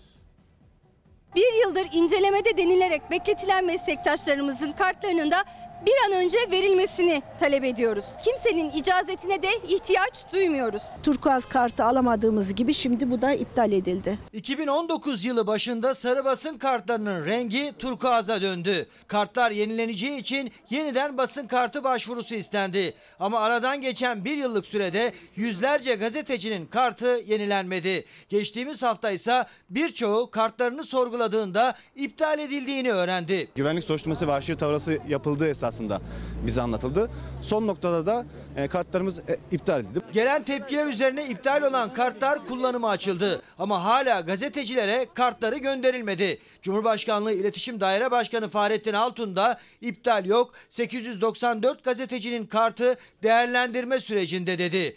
Değerlendirmenin kriterlerini de duyurdu. Teknik kriterlerin yanı sıra başvuru sahibinin gerçekten mesleki faaliyet icra edip etmediği, herhangi bir terör örgütüyle bağlantı şüphesi, mahkumiyet kararı ya da meslek onurunu zedeleyici tutumları göz önünde tutulmaktadır. Bu bizim altımızda hakkımızda zan yaratmıştır. Bunu derhal çözmeleri gerekmektedir. Bağlantı şüphesi vs bunlar aslında mahkemelerindir. Ayrıca da şüphe değil karar gerek. Bir an önce bu soruşturmaların tamamlanıp arkadaşlarımızın kartının en kısa sürede verilmesini talep ediyoruz. Yüzlerce gazeteci basın kartlarını neden alamadığını sorgularken CHP'li vekil basın kartı komisyonunun yapısındaki değişikliği dile getirdi. Eskiden meslek örgütlerinin ağırlığı vardı. AA'da, TRT'de çalışanlar tamamen hükümete yakın e, meslek örgütlerinin girmesi sağlandı. İptal edilen kartlar şimdi kullanıma açıldı ama gazeteciler bir yıldır bekledikleri kartlarının da teslim edilmesini istiyor.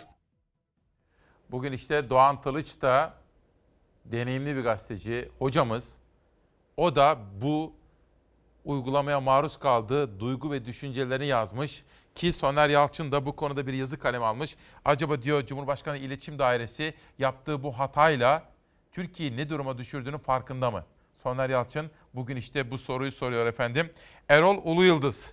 Sevgili İsmail, annem geçen hafta boyu seni merak etmişti. Ne oldu oğluma diye soruyordu. Şimdi seni gördü diyor. Erol Ulu Yıldız'a ve onun kıymetli annesine de teşekkür ediyorum. 100 yıllık düğüm Musul vilayeti uzun zamandır çalışıyordu. Ben de biliyordum bu çalışmayı yaptığını. Tarık Çelenk.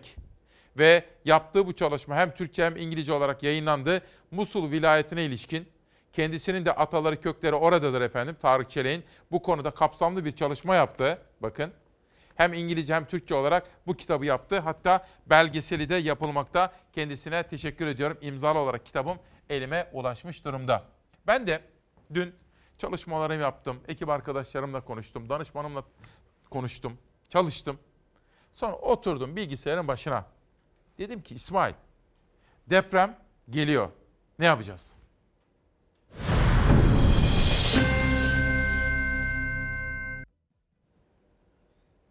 Az evvel bir gazetenin manşetindeydi değil mi? Dün akşam ben de aynısını düşünmüşüm. Adeta hepimiz jeoloji mühendisi olduk. Fay hattı uzmanıyız hepimiz değil mi? Oysa fay hattı bir gerçektir. O gerçekten kaçınamayız. Kaçırmak mümkün değil. Fay hattındaki kırılmadan yani depremden korunmak ise mümkündür. Nasıl mümkün? Gerekli önlemler alırsak. Cümlemizi hatırlayalım. Deprem öldürmez, bina öldürür. Deprem bizim ülkemizin bir gerçeği. Ama çabucak unutuyoruz. Üç gün bilemedim beş gün. Belki üç ay, belki altı. Tam aklımızdan uçup giderken tabiat bize yeniden hatırlatıyor. Türkiye bir deprem ülkesi. Ülkemiz fay hatları üzerinde kurulu. Ve hepinizin artık çok iyi bildiği gibi fay hatları dediğimiz oluşum enerji biriktiriyor. Biriktiriyor, biriktiriyor, sonra kırılıyor. Bu deprem. Bilimsel bir durum ve kaçınılmaz. Sormamız gerekiyor. Altyapımız yeterli mi? Ne dersiniz? Hazırlıklı mıyız? Japonya gibi miyiz mesela? Ha iyi tarafı var. Depremden sonra bizler dayanışmada, kenetlenmede iyiyiz, başarılıyız. Bu güzel. Peki ya afet öncesinde tedbirleri alıyor muyuz? Mesela düşünün. Şu anda yaşadığınız binalar güvenli mi? Gittiğimiz hastaneler, yattığımız hastaneler, çocuklarımızı yolladığımız okullar sağlam mı? Soralım. Her seçim öncesinde, işte bu sabah Bir Gün Gazetesi'nin haberinde, manşetinde var. Her seçim öncesinde imar affı çıkarıyoruz. Sahi, sahi imar affı ne demektir? İmar affı, imar barışı. Kim? Kimi affeder? Kaçak binalar. Bu kadar kaçak binaları affeden, sürekli bunu tekrar eden bir toplum depreme karşı hazırlıklı mıdır? Bir başka soru. Günlerdir soruyorsun sosyal medyada görüyorum. Toplanan bu deprem vergileri nereye gitti? Bu kadar para. Eski bakan demişti ki otoyollara harcadık. Neden? Deprem vergisi nereye harcanır? Düşünmemiz gerekiyor. Sormamız, sorgulamamız gerekiyor. İçişleri Bakanı Soylu'nun da hatırlattığı gibi İstanbul'da bir deprem geliyor. 7.2, 7.5. O gün ne yapacağız? Korkmayalım diyorlar. Bence korkalım. Bence korkalım.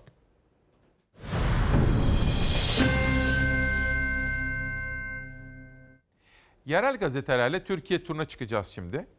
Yapılması gerekeni konuşacağız. Peşine yabancı gazetelerle dünya manşetlerini konuşacağız. Kobe Bryant meselesine de değineceğim. Ve hatta Çin'de başlayıp bizi de tehdit altına alabilecek Sağlık Bakanlığı'nın bir takım tedbirler aldığı o koronavirüsü ile ilgili haberleri de sizlere aktaracağım. Bunun dışında başkaca haber ve manşetlerim de olacak ama deprem haberlerine biraz daha devam etmek istiyorum.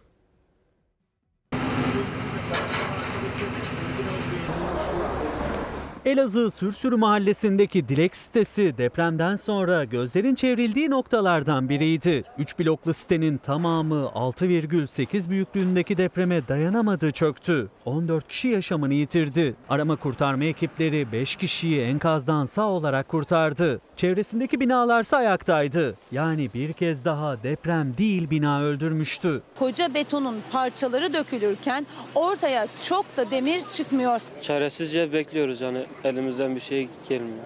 Elazığ ve Malatya'yı vuran depremde köylerle birlikte 205 bina yıkıldı. 645 binada ağır hasarlı. Aynı mahallede aynı zemin şartlarına sahip binaların bazıları sağlam kalırken bazıları enkaz halindeydi. Tıpkı Dilek sitesi gibi. Vinçle kaldırılan betonlar un ufak oldu. Vinç enkazın üzerindeki o büyük beton bloğu kaldırmaya çalışıyor. Beton blok kaldırılırken aslında inşaatın yapısının da ne kadar sağlıksız olduğu gözler önüne serilmiş oluyor. İşte Dilek sitesinin taşıyıcı kolonları çıplak gözle rahatlıkla görüyoruz ki her bir kolonun içinden uzanan 5-6 demir var sadece. Kullanılan malzemelerin kalitesizliği, depreme dayanıksız olduğu, yıkılmayan ama hasar gören binalarda da net bir şekilde görülüyor. Bir de kesilen kolon tehlikesi var yetkililerin de doğruladığı. Mustafa Paşa mahallemizde bulunduğumuz alandaki e, enkaz çalışması biten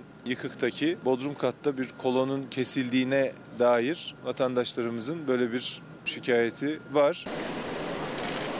Yıkılan binaların enkazlarını inceleyen uzmanlar da kullanılan malzemelerin kalitesizliğine ve hiçbir işlem görmemiş dere kumundan binaların inşa edilmelerine dikkat çekti. İhmal iddiaları, denetim tartışmaları 41 kişi için bir anlam ifade etmiyor artık. Tek beklenti bundan sonraki depremlere önlemler alınmış olarak yakalanmak. Şimdi Rumeli'den gelen arkadaşlarımız var. Mesaj yollamışlar. Teşekkür ediyorum. Bugün zaten ben de Melek Aras, Ferzan Özer, Rumeli Dostlar, Rumeli Yatırımcı İş Adamları Derneği ile Rumya, Rüyat'la bir toplantı yapacağım efendim. Onlarla bir konuşmamız, buluşmamız olacak. Bu arada Berhan Şimşek, bakın deneyimli isim Berhan Şimşek. İsmail kardeşim günaydın. Ekranda görüntünüz var, ses yok. Sadece Fox TV'nin sesi yok. Bunu da aktarmak istedim. Bütün kanalları da kontrol ettim. Hepsinin sesi var. Sizin kanalın sesi yok diyor Berhan Şimşek. Bilemiyorum ne oldu.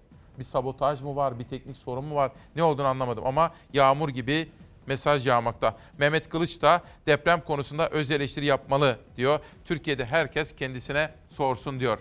Bir başka kitap Dilara Koçak'tan geldi. İyi Yaşam Günlüğü 2020. Her yıl böyle bir kitap çıkartıyor. Bana da bu seneki kitabı da yazmış, imzalamış ve yollamış. Bugün 18 ayrı kitaptan bu şekilde bahsetme imkanı bulacağım.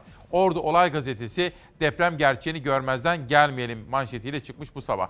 Ordu Mimarlar Odası Başkanı Hava Güner Eriş ile İnşaat Mühendisleri Odası Ordu İl Temsilcisi Cahit Duyan Elazığ'daki depremin Ordu'da da hissedilmesinin ardından kentteki riskli yapıların belirlenerek kentsel dönüşüm projeleriyle yenilenmesi gerektiğini açıkladı. Ordu'dan Karadeniz'den Ege'ye, İzmir'e yeni güne geçiyorum. Koylarda talan var. Çeşme ve Urla'daki acele kamulaştırmaya sert tepki. Çeşme ve Urla'daki 511 parselin acele kamulaştırması kararını meclis gündemine taşıyan Mahir Polat, bölgenin doğası ve güzel koylarında talan var. Bir tek kamu yararı yok diyor. Bu da benim takip listeme aldığım önemli olaylardan biri olsun. Ve oradan Akdeniz'e geçiyorum. Adana Egemen. Suda %50 indirim. Cumhur İttifakı meclis üyelerinin onayıyla Adana'da yaşanan sel felaketten etkilenenlerin su faturalarında %50 indirim uygulanacak. Adana Belediyesi'nin bu güzel haberini verelim. Ve oradan Diyarbakır'a geçiyorum. Tigris gazetesi dayanışma büyüyor. Diyarbakır Valiliği ve Büyükşehir Belediyesi Elazığ'da meydana gelen depremin ardından seferberlik başlattı. Valilik ve Büyükşehir Belediyesi gıda ve kışlık çadır ulaştırdı. Diyarbakır Ticaret ve Sanayi Odası ile Ticaret Borsası ise depremden etkilenen ihtiyaç sahiplerine iki kamyon temel ihtiyaç malzemesi gönderdi. Diyarbakır gazetesinde İlyas'ı duyan oy olmadı manşetini görüyorum. Diyarbakır'da çocuklarının tedavisi için yardım talebinde bulunan Gür ailesinin sesini duyan olmadı. Diyarbakırlı Fidan Vedat Gür çiftinin tek çocukları 100 milyonda bir görülen kas hastalığı mitokondri hastalığına yakalandı. Kalp krizi de geçiren minik İlyas'ın kalbi %16 atıyor. Çoğunun tedavisi için çocuğunun yazacaklar. Bir yanlış kelime olmuş orada. Çocuklarının tedavisi için mücadele veren baba Vedat Gür yardım talebinde bulundu. Bir hafta önce gündeme getirdiğimiz Gür ailesinin yardım çığlığını duyan olmadı. Sağlık Müdürlüğü dışında aileyi arayan olmadı diyor Diyarbakır gazetesi. Diyarbakır'dan benim memleketime Kütahya'ya geçiyorum. Grip çok, ilaç yok manşeti. Son dönemlerde artış gösteren grip salgını Kütahya'da fazlasıyla kendisini hissettirdi. Virüs kaynaklı gribe yakalananların, yakalananların yoğunluğuna yetişemediklerini dile getiren Eczacılar Odası Başkanı Cahit Ceylan, piyasada ilaç olmaması nedeniyle hastaların ilaç talebini karşılamakta zorlandıklarını vurguladı diyor Kütahya gazetesinde bir manşet efendim. Kütahya'dan devam edeceğim ama hazır Kütahya demişken sizleri bizim komşu ilimize Eskişehir'e götüreceğim.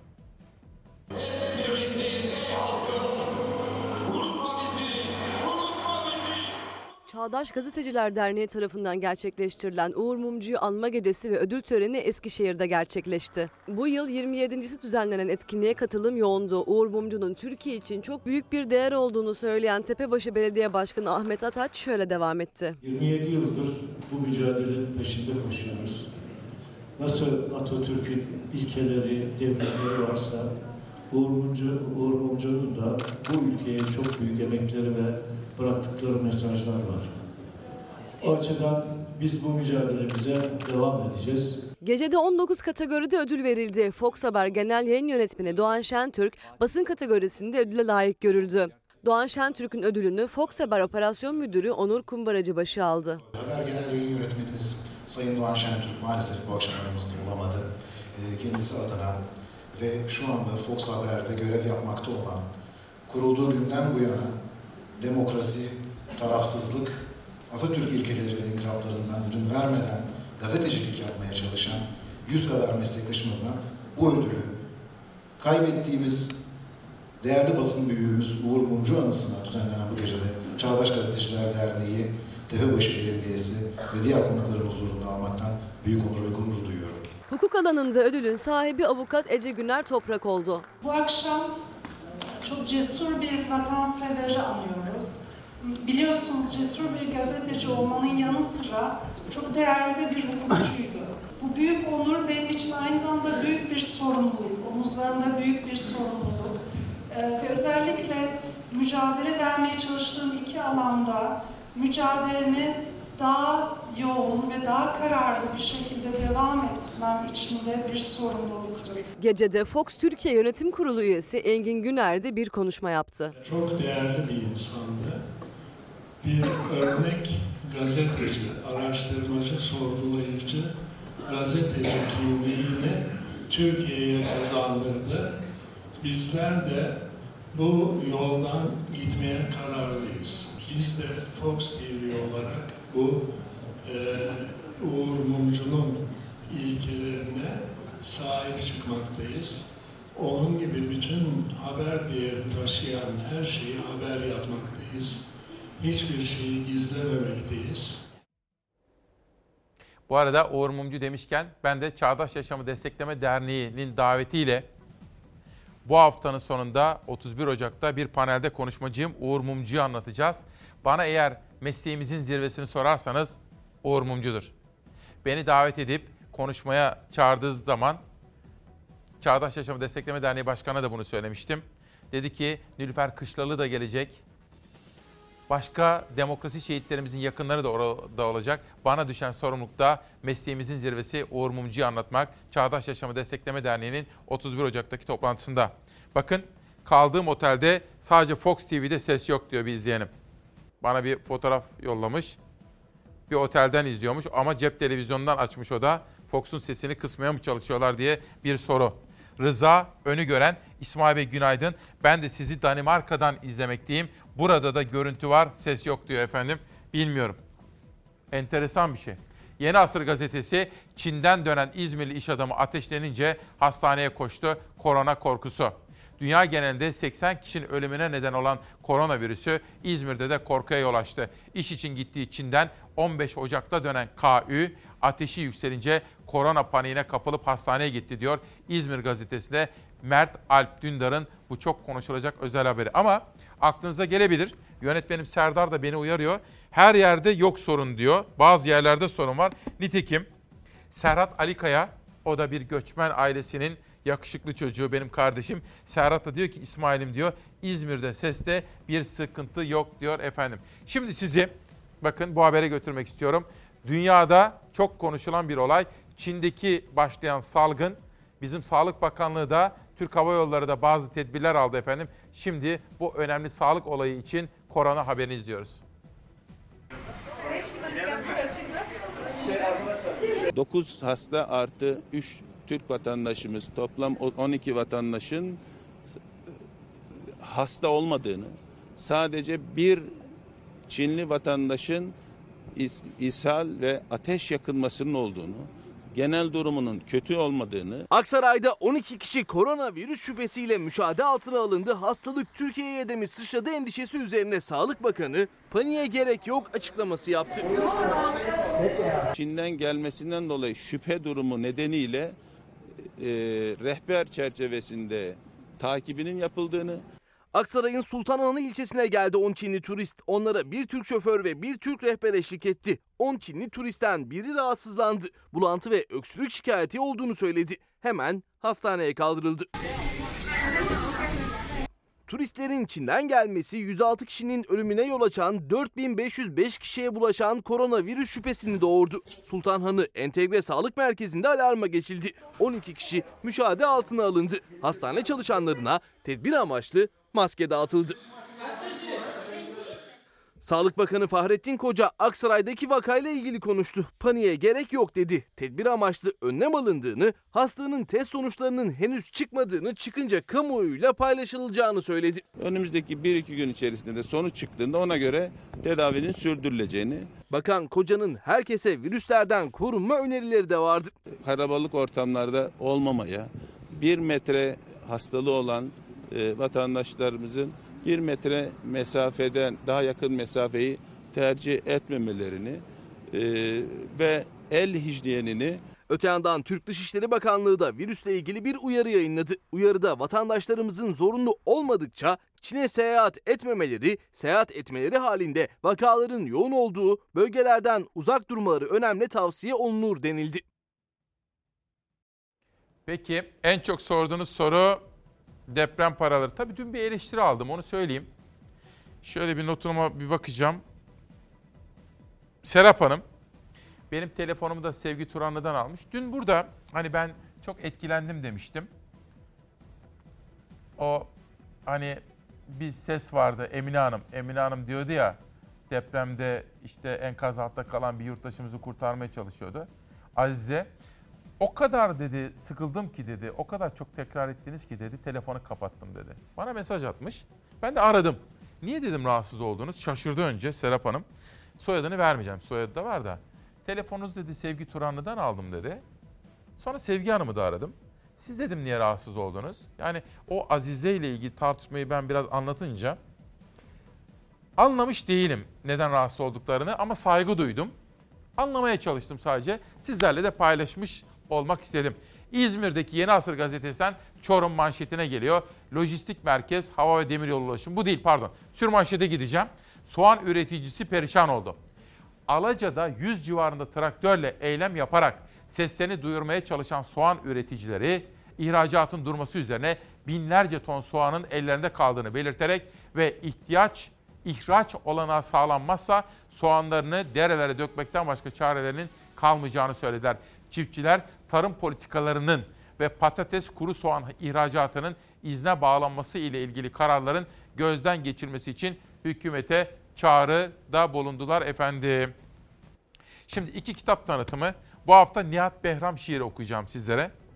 Kitaplarından çıkarttım ama bir de duyuru yapmak istiyorum. Bugün hani az evvel sizlere söyledim toplantım var. Rumelili iş adamlarıyla bir daha söyleyeceğim. Rüyat. Bu akşam Rüyat'ta Ferzan Özer ve Melek Aras'la Rumeli iş adamlarıyla bir araya geleceğiz. Onlarla ülkemizi ve yapılması gerekenleri konuşacağız. Önümüzdeki haftada yani bu haftanın sonunda da Çağdaş Yaşam'ın 27. Adalet ve Demokrasi Haftası'nda bir konuşmam olacak.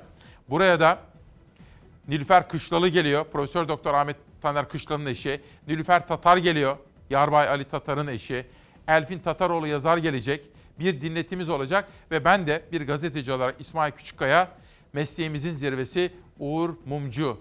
Böyle bir konuşma yapacağım. Bunları da sizlere duyurmak istedim efendim. Anladınız tabii. Bir parça soluklanmak istiyorum. Daha sonra yepyeni haberlerle aranızda olacağım efendim. Selim Erdoğan Sakarya Türk bitti demeden bitmez isimli kitabıyla Çalar Saat'te ve İstanbul'da işgal günleri kronik yayından çeviri ve notlar Haluk Kardeş, Alp Burak Suar Kardeş, Cem Zafer'den gelen bir kitap ve Ateşi Solumak diyor Nihat Behram. Bugün sizlere bir Hilmi Yavuz. Dün Ahmet Arif'ten çok etkilendiniz değil mi? Hamit amca da aradı beni. Hamit Turgut çok etkilendim dedi. Ona bu konuda bir sürprizim var. Olacak efendim. Ne isterdim? Üzünçsüz tanım isterdim. Dalda sürgün. Toprakta sürüm isterdim. Kırgın günlerime, kırgın günlerime gönül isterdim. Gurbetsiz ömür isterdim. Gücü olmak isterdim. Çaresizin, muhtacın gücü olmak isterdim. Biz batan güne sahip çıktığımızda ay Bitlis'te sarı tütün ya da bir akarsu imgesi gibi yiğit ve bütün bir ağıttır kadınlarımızda.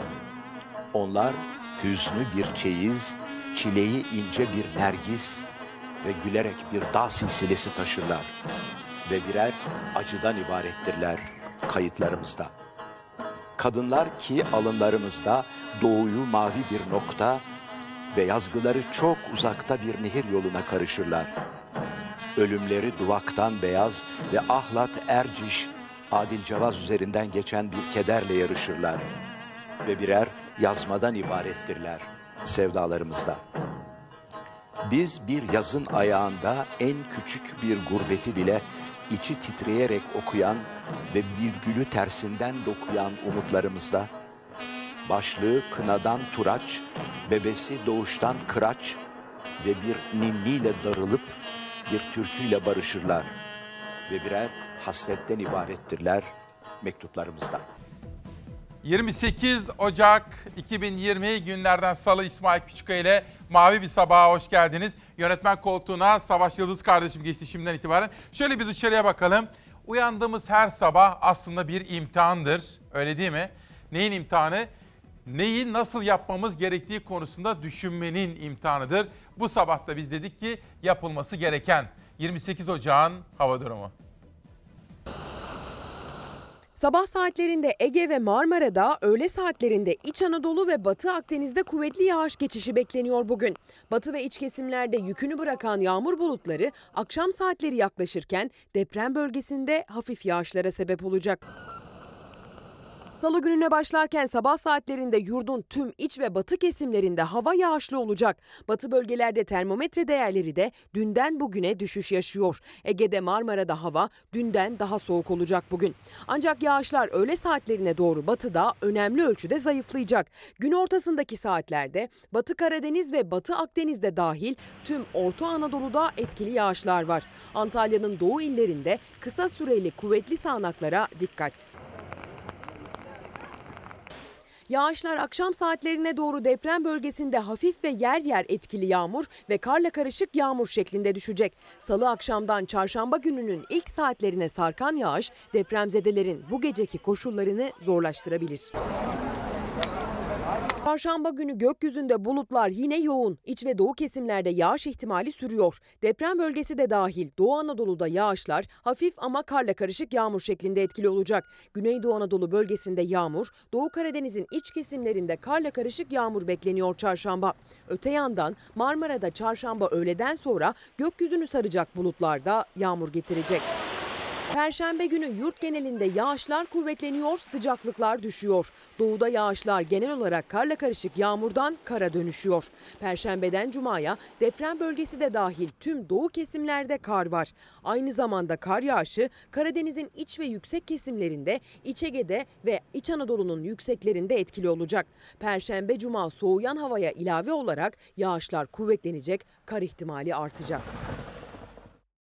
Ve sadece Türkiye'den değil Avrupa'dan gurbetçilerimiz bizi izliyor. Almanya, Hollanda, Belçika'dan ayrıca Aydan Eyüboğlu. Ta Washington'dan bizi izliyor. Oğlu Ozan'la birlikte Eyüboğlu ailesine buradan sevgilerimizi sunuyorum. Yapılması gereken şimdi gazete manşetlerinin ikinci turuna bakmak. Hürriyet gazetesinin manşeti fayın adını onlar koydu. Elazığ'daki depreme neden olan Doğu Anadolu fay hattının keşfi çok eski yıllara dayanmıyor. MTA'da çalışırken 1971'de bu hattı keşfeden ve ona ismini veren iki jeoloji mühendisi Hürriyet gazetesinden Muza Kester'in sorularını yanıtlamış efendim. Hürriyet'ten bir haber daha sizlere sunalım. Sonra diğer manşete geçelim. Tek tek sorduk, tek tek yanıtladı. İsmail Saymaz da yapılması daha ilk günden itibaren çok tartışılan İstanbul Havalimanı'nı gündeme taşımış ve İstanbul Havalimanı'nın genel müdürü CEO'su Kadir Kadri Samsunlu ile bir röportaj yapmış. Havalimanında niye bu kadar uzun mesafe yürüyoruz diye bir soru sormuş ve sebebi ticari ve operasyonel havalimanı AHL'den yani Atatürk Havalimanı'ndan 3 kat büyük diye bir yanıt gelmiş efendim. Merak edilen, eleştirilen konular ve İsmail Saymaz'ın soruları Hürriyet Gazetesi'nin birinci sayfasında. Hürriyet'ten Sözcü'ye geçiyorum. Sözcü Gazetesi bugün farklı bir manşetle çıkmış. Yorumu siz yapacaksınız. İşte biz buyuz diyor. Sayın Bakan, her şeyi devletten beklemiyoruz. Biz zaten Yüce Türk milleti olarak gerekeni yapıyoruz. Siz afet anında bile partiniz adına olumlu algı oluşturmaya devam edin. Deprem bölgesinde sessizce ağlayan bir başkan, gel demeden gelen Azerbaycan, yardım istenmeden 81 ilden yardıma giden konvoylar, Kürtçe konuşarak sakinleştiren UMKE görevlisi, burada insan var diye başında bekleyen bir köpek, başını örtmeden enkazdan çıkmayan bir teyze, önce evladım diyen bir anne ve daha neler neler. Söyleyin düşmanlarımıza en kötü günümüzde böyleyiz. Diyarbakır Belediyesi deprem çadırları kuruyor. Tunceli Belediyesi sıcak yemek dağıtımı yapıyor. Sivaslı Yiğidoğlar tırlarla Elazığ'a gidip enkazda çalışıyor. Konya'dan deprem bölgesine ücretsiz yardım taşınıyor. Rizeli Lazlar Gakkoşlara yardım için yollara dökülüyor. Denizlililer depremzedeler için 3 kamyon ısıtıcı yolluyor. Erzurumlu dadaşlar çuvallar dolusu erzak dağıtıyor. Ordulu kardeşlerim duyar duymaz kıyafetlerini ulaştırıyor. İşte tek yürek Türkiye. Türk, Kürt, Alevi, Yiğido Dadaş, Laz, Çerkez. Allah'ım ülkemize zeval verme. Kimse bu ülkeyi bölemez. Yaşasın Türkiye Cumhuriyeti. İşte bu şekilde çıkmış bu sabah Sözcü gazetesi. Depremin olduğu ilk günden itibaren sosyal medyada, gazetelerde en çok tartışılan soru, siz bana söyleyin hangisidir? En çok neyi tartıştık? Tamam onu tartıştık. Hazır mıyız? Gereken tedbirleri aldık mı? İkinci olarak işte o.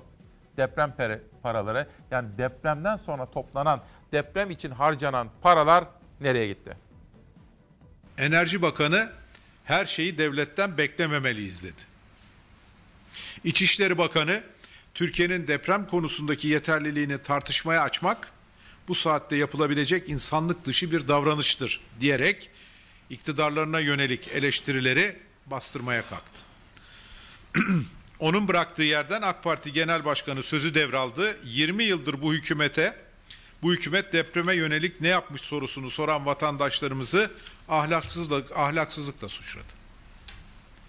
Madem ahlak tartışacağız, o zaman tartışmaya deprem için milletten toplanan vergilerin nereye harcandığını konuşarak başlamak en doğrusudur. 1999'da yaşanan depremlerin ardından geçici bir süre için özel iletişim vergisi getirilmişti. Bu vergi daha sonra AK Parti iktidarı tarafından 2004'ün hemen başında sürekli hale getirildi. Verginin kalıcı hale getirildiği 2004-2019 arasında 65 milyar Türk lirası toplandı. Bunu dolarla ifade edersek 2004-2019 arasında yaklaşık 34 milyar dolar vergi toplanmış. Vatandaş da bunu soruyor. 17 yıldır iktidardasınız ve deprem vergisi alıyorsunuz. Elazığ'da, Malatya'da ve bilinen tüm deprem bölgelerinde can kaybını ve tahribatı önlemek için neler yaptınız diyor. Kızmadan, tehdit etmeden efendi efendi neler yaptıklarını iktidarlar, bu iktidar açıklamak zorunda. Deprem için bir vergi koyuyorlar.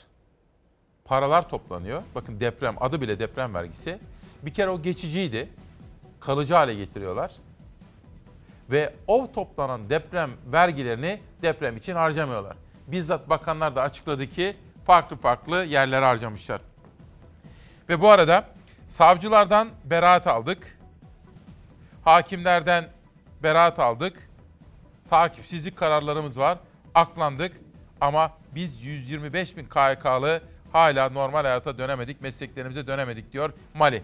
Twitter'dan gönderdiği mesajda KHK meselesini gündeme taşıyor. Sözcüden pencereye geçelim. Çorum gazetesinde miydi? Bir yerde manşet vardı. Savaş nerede? Çorum. Evet Çorum gazetesinde de manşet vardı. Bugün Pencere gazetesi de soğan üreticileri isyanda haberiyle çıkmış. Mal olmayınca terörist oluruz, mal çok olunca kapılar kapanır.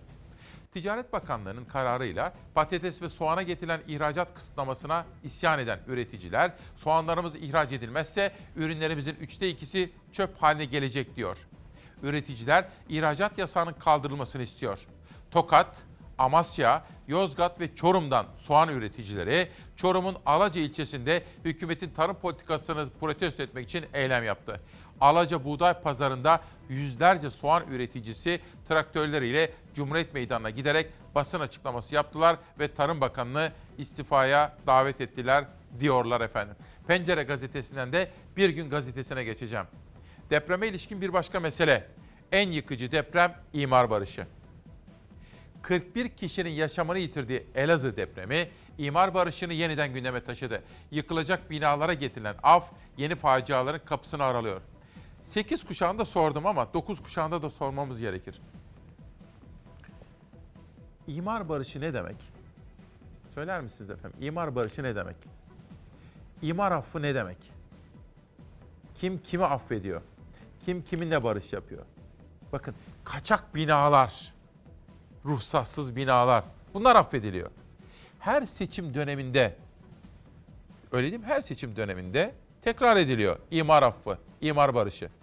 Böyle bir ülkenin depreme hazırlıklı olduğunu, gereken dersleri çıkardığını söyleyebilir miyiz? Söylersek inandırıcı ve gerçekçi olur mu? Dün sizlere söz vermiştim.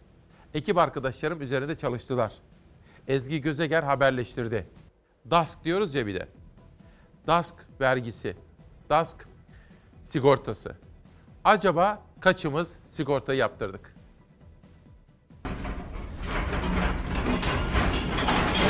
İyi misin? Tamam kurtaracağız seni. Bak kurtaracağız. Deprem Elazığ ve Malatya'yı vurdu. Akıllara önce deprem ülkesi olduğumuz gerçeği, ardından zorunlu deprem sigortalarımız geldi. Bölgenin DASK karnesi ise pek iyi çıkmadı.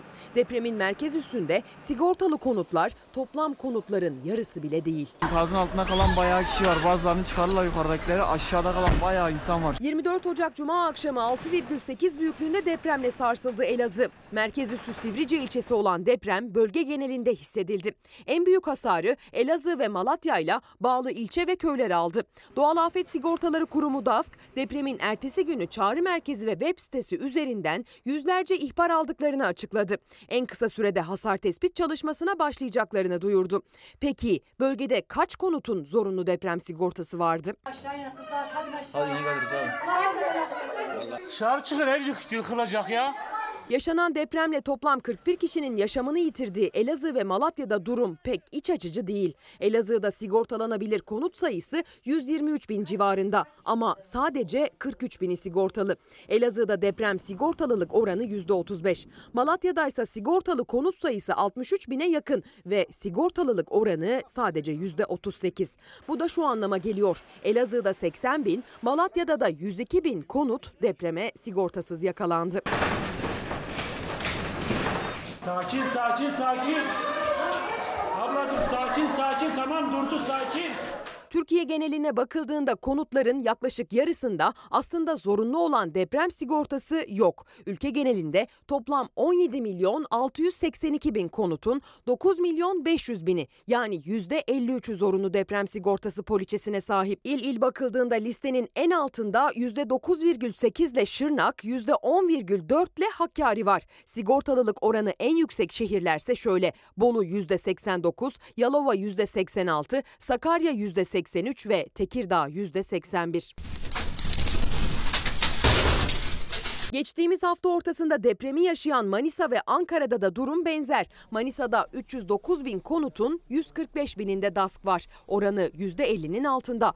Ankara'da yaklaşık 1,5 milyon konutun 880 bininde DASK poliçesi yapılmış. Marmara'da beklenen büyük depremle yıkımın en büyük zararı vermesinden korkulan İstanbul'da da durum korkutuyor. İstanbul'daki konutlarda sigortalılık oranı %67. Bu önemli haberden sonra Zafer Söken'in hazırladığı ve depremzedelere yapılacak yardım konusundaki bir önemli haber var. Ama bakın hani takipçi olmuştuk. Devleti ciddiyete davet ediyor bir izleyenim. Ümit Eraslan. Sevgili İsmail, varlık vergisi ertelendi dediler. Devletin en üst düzey yöneticileri. Cumhurbaşkanı adına açıklama yaptı değil mi İbrahim Kalın? Peki ne oldu? Süreç devam ediyor. Ertelendiyse resmi açıklama yapılmıştı. Ne oldu? Aksi halde takip eden günlerde binlerce dava açılacak. Lüzumsuz masraf, lüzumsuz mahkemelere yük diyor. Çok doğru. Ben de bu mesele bitti zannediyordum. Bu konuyu araştıralım. Çünkü devlet, e, öyle değil midir? Devlet ciddiyeti diye bir şey var. İbrahim Kalın Cumhurbaşkanı adına bir açıklama yaptı. Süreç devam ediyor. Varlık vergisi diye tanımlanıyor diye hatırlıyor musunuz? Değerli konutlar vergisi diye başlıyordu. Bu peyderbe yayılır diye korkuyordu. Uzmanlar bunu söylüyorlardı. Bunu da takip listeme alayım ben. Bir günden bir haber daha verelim sonra dünyaya geçelim. Konyaaltı plajından 2,5 milyon liralık kar. Bakalım neymiş. Ender Alkoçların da ortakları arasında olduğu firma kiraladığı ünlü plajı 2,5 milyon lira karla başkasına kiraya vermiş.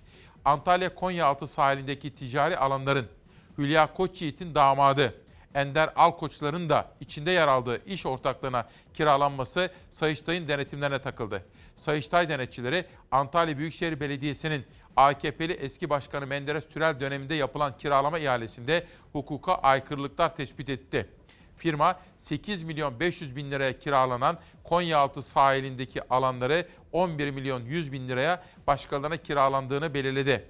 Denetim raporunda alanın başkalarına kiralanarak 2 milyon 600 bin lira kazandığı vurgulandı denilmekte. Hülya Koçyiğit'in damadı Ender Alkoçların da içinde aldığı, içinde bulunduğu grup. Oradan bir günden dünyaya geçelim. Dünya Gazetesi güvenli bina için çipli beton şart diyor Hüseyin Gökçe'nin haberi. Elazığ ve Malatya'yı vuran depremde eski binalar yıkıldı. Bu tür felaketlere karşı 1 Ocak 2019'dan itibaren uygulanan yapı denetiminin önemi bir kez daha ortaya çıktı.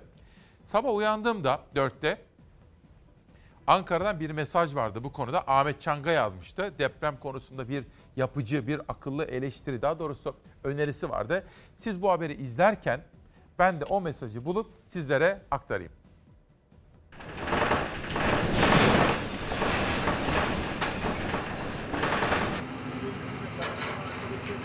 Depremden zarar gören kobilerimiz işletme başına 100 bin liraya kadar bir yıl ödemesiz 24 ay vadeli faizsiz kredi kullanabilecekler. Ağır hasarlı ve yıkacağımız yerlere 30 bin lira, acil kira ödeneği olarak da yaklaşık 11 bin lira vereceğiz. Toplam 41 bin lira ilk etapta bunlara yardımcı olacağız. Cumhurbaşkanı Erdoğan depremden zarar gören esnafa verilecek desteği İçişleri Bakanı Soylu evi zarar görenlere yapılacak ödemeyi duyurdu. Depremzedelerin bir an önce normal hayatlarına dönmeleri için çalışmalar hızlandı. KOSGEB'e bu yıl ödenmesi gereken borçları da 2020 yılının sonuna erteliyoruz. Bankalara KOSGEB borcu olan KOBİ'lerin bu yılki ödemelerini de 1 Ocak 2021'e erteliyoruz. Cumhurbaşkanı Erdoğan Afrika ziyareti kapsamında Cezayir'den Gambiya'ya geçerken uçakta açıkladı. Depremzedeler için verilecek destek paketini. Depremde evi zarar görenler için hemen ev yapılması talimatı verdiğini söyledi. Çevre ve Şehircilik Bakanımıza talimat verdim. Hemen çelik konstrüksiyondan tek katlı konutlar yapalım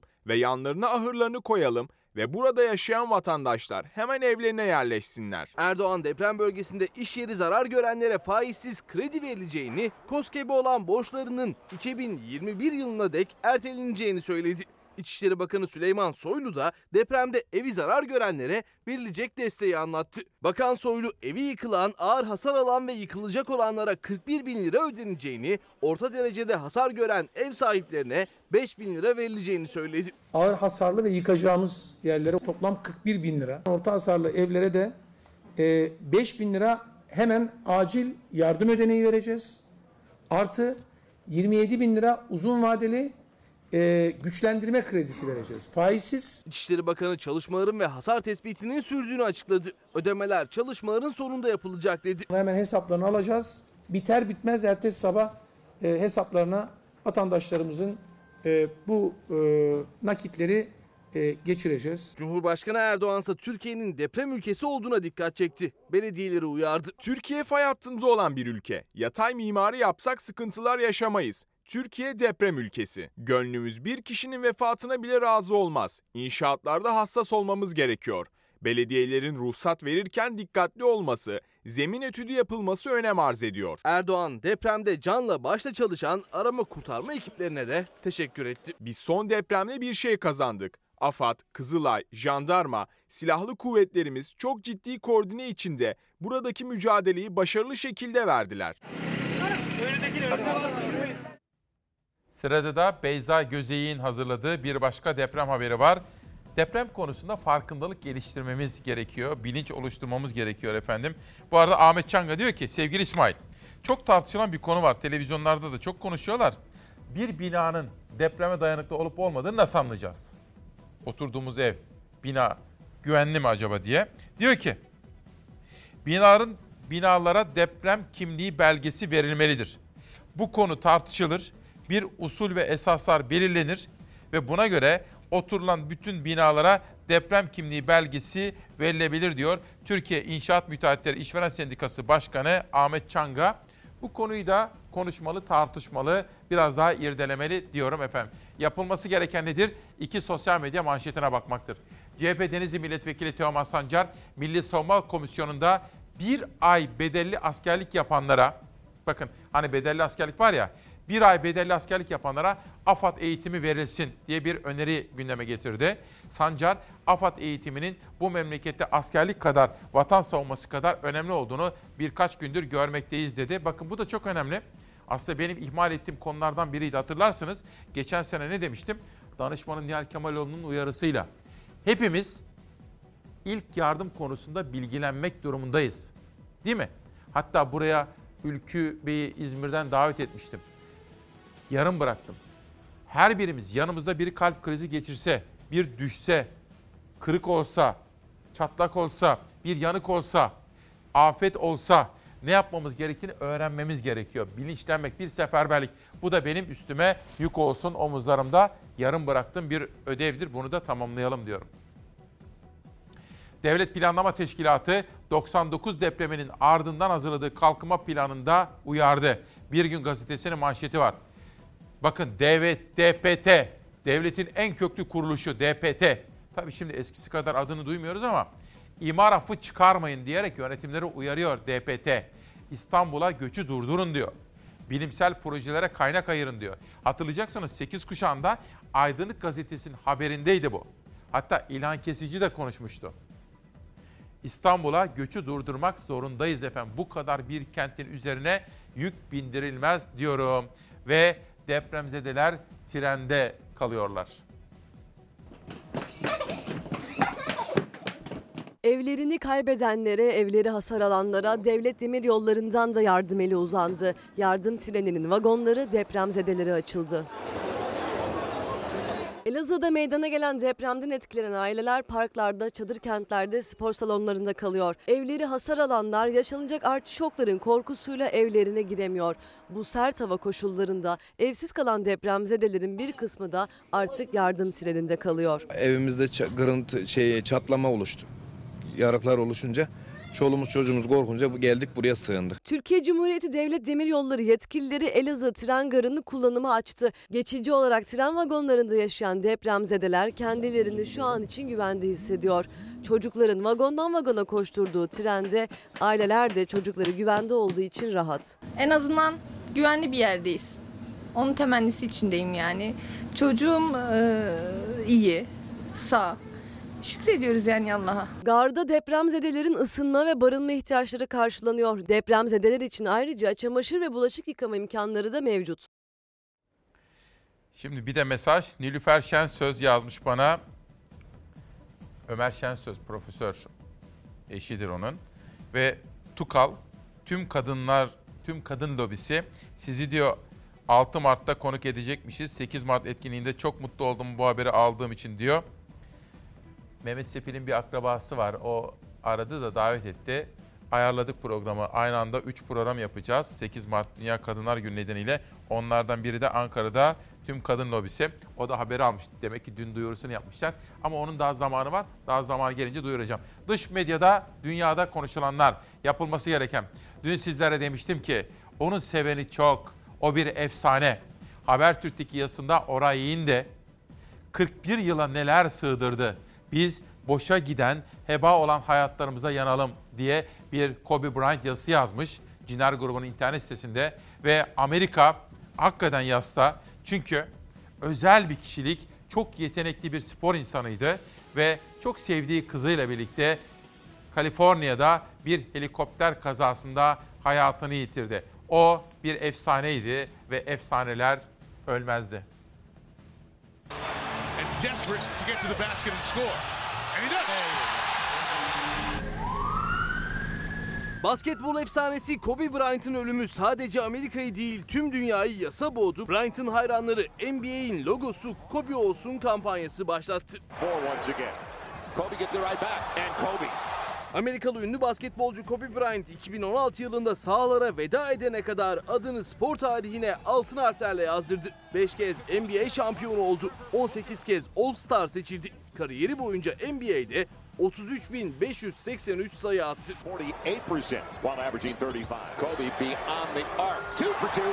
Kobe Bryant önceki gün özel helikopteriyle bir basketbol maçını izlemeye gidiyordu. Yanında 13 yaşındaki kızı Cihan'la da vardı. Onları taşıyan helikopter Kaliforniya eyaletinin Calabasas kenti yakınlarında düştü. Kazada Kobe Bryant ve kızı dahil 7 kişi hayatını kaybetti.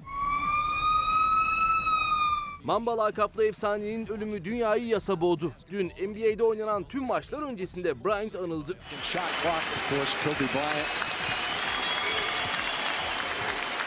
Cumhurbaşkanı Erdoğan da Bryant'ın ölümünün ardından sosyal medya üzerinden bir mesaj paylaştı. Ailesine ve sevenlerine başsağlığı diledi. Kobe Bryant? Kobe Bryant Türkiye'nin de yakından tanıdığı bir isimdi. Bir Türk havayolu şirketinin reklamında oynamasıyla Türkiye onu daha da sevdi. 2011 yılında da Galatasaray'ın antrenmanına katıldı Bryant. Galatasaraylı oyuncularla birlikte Galatasaray forması giydi, şut çalışması yaptı.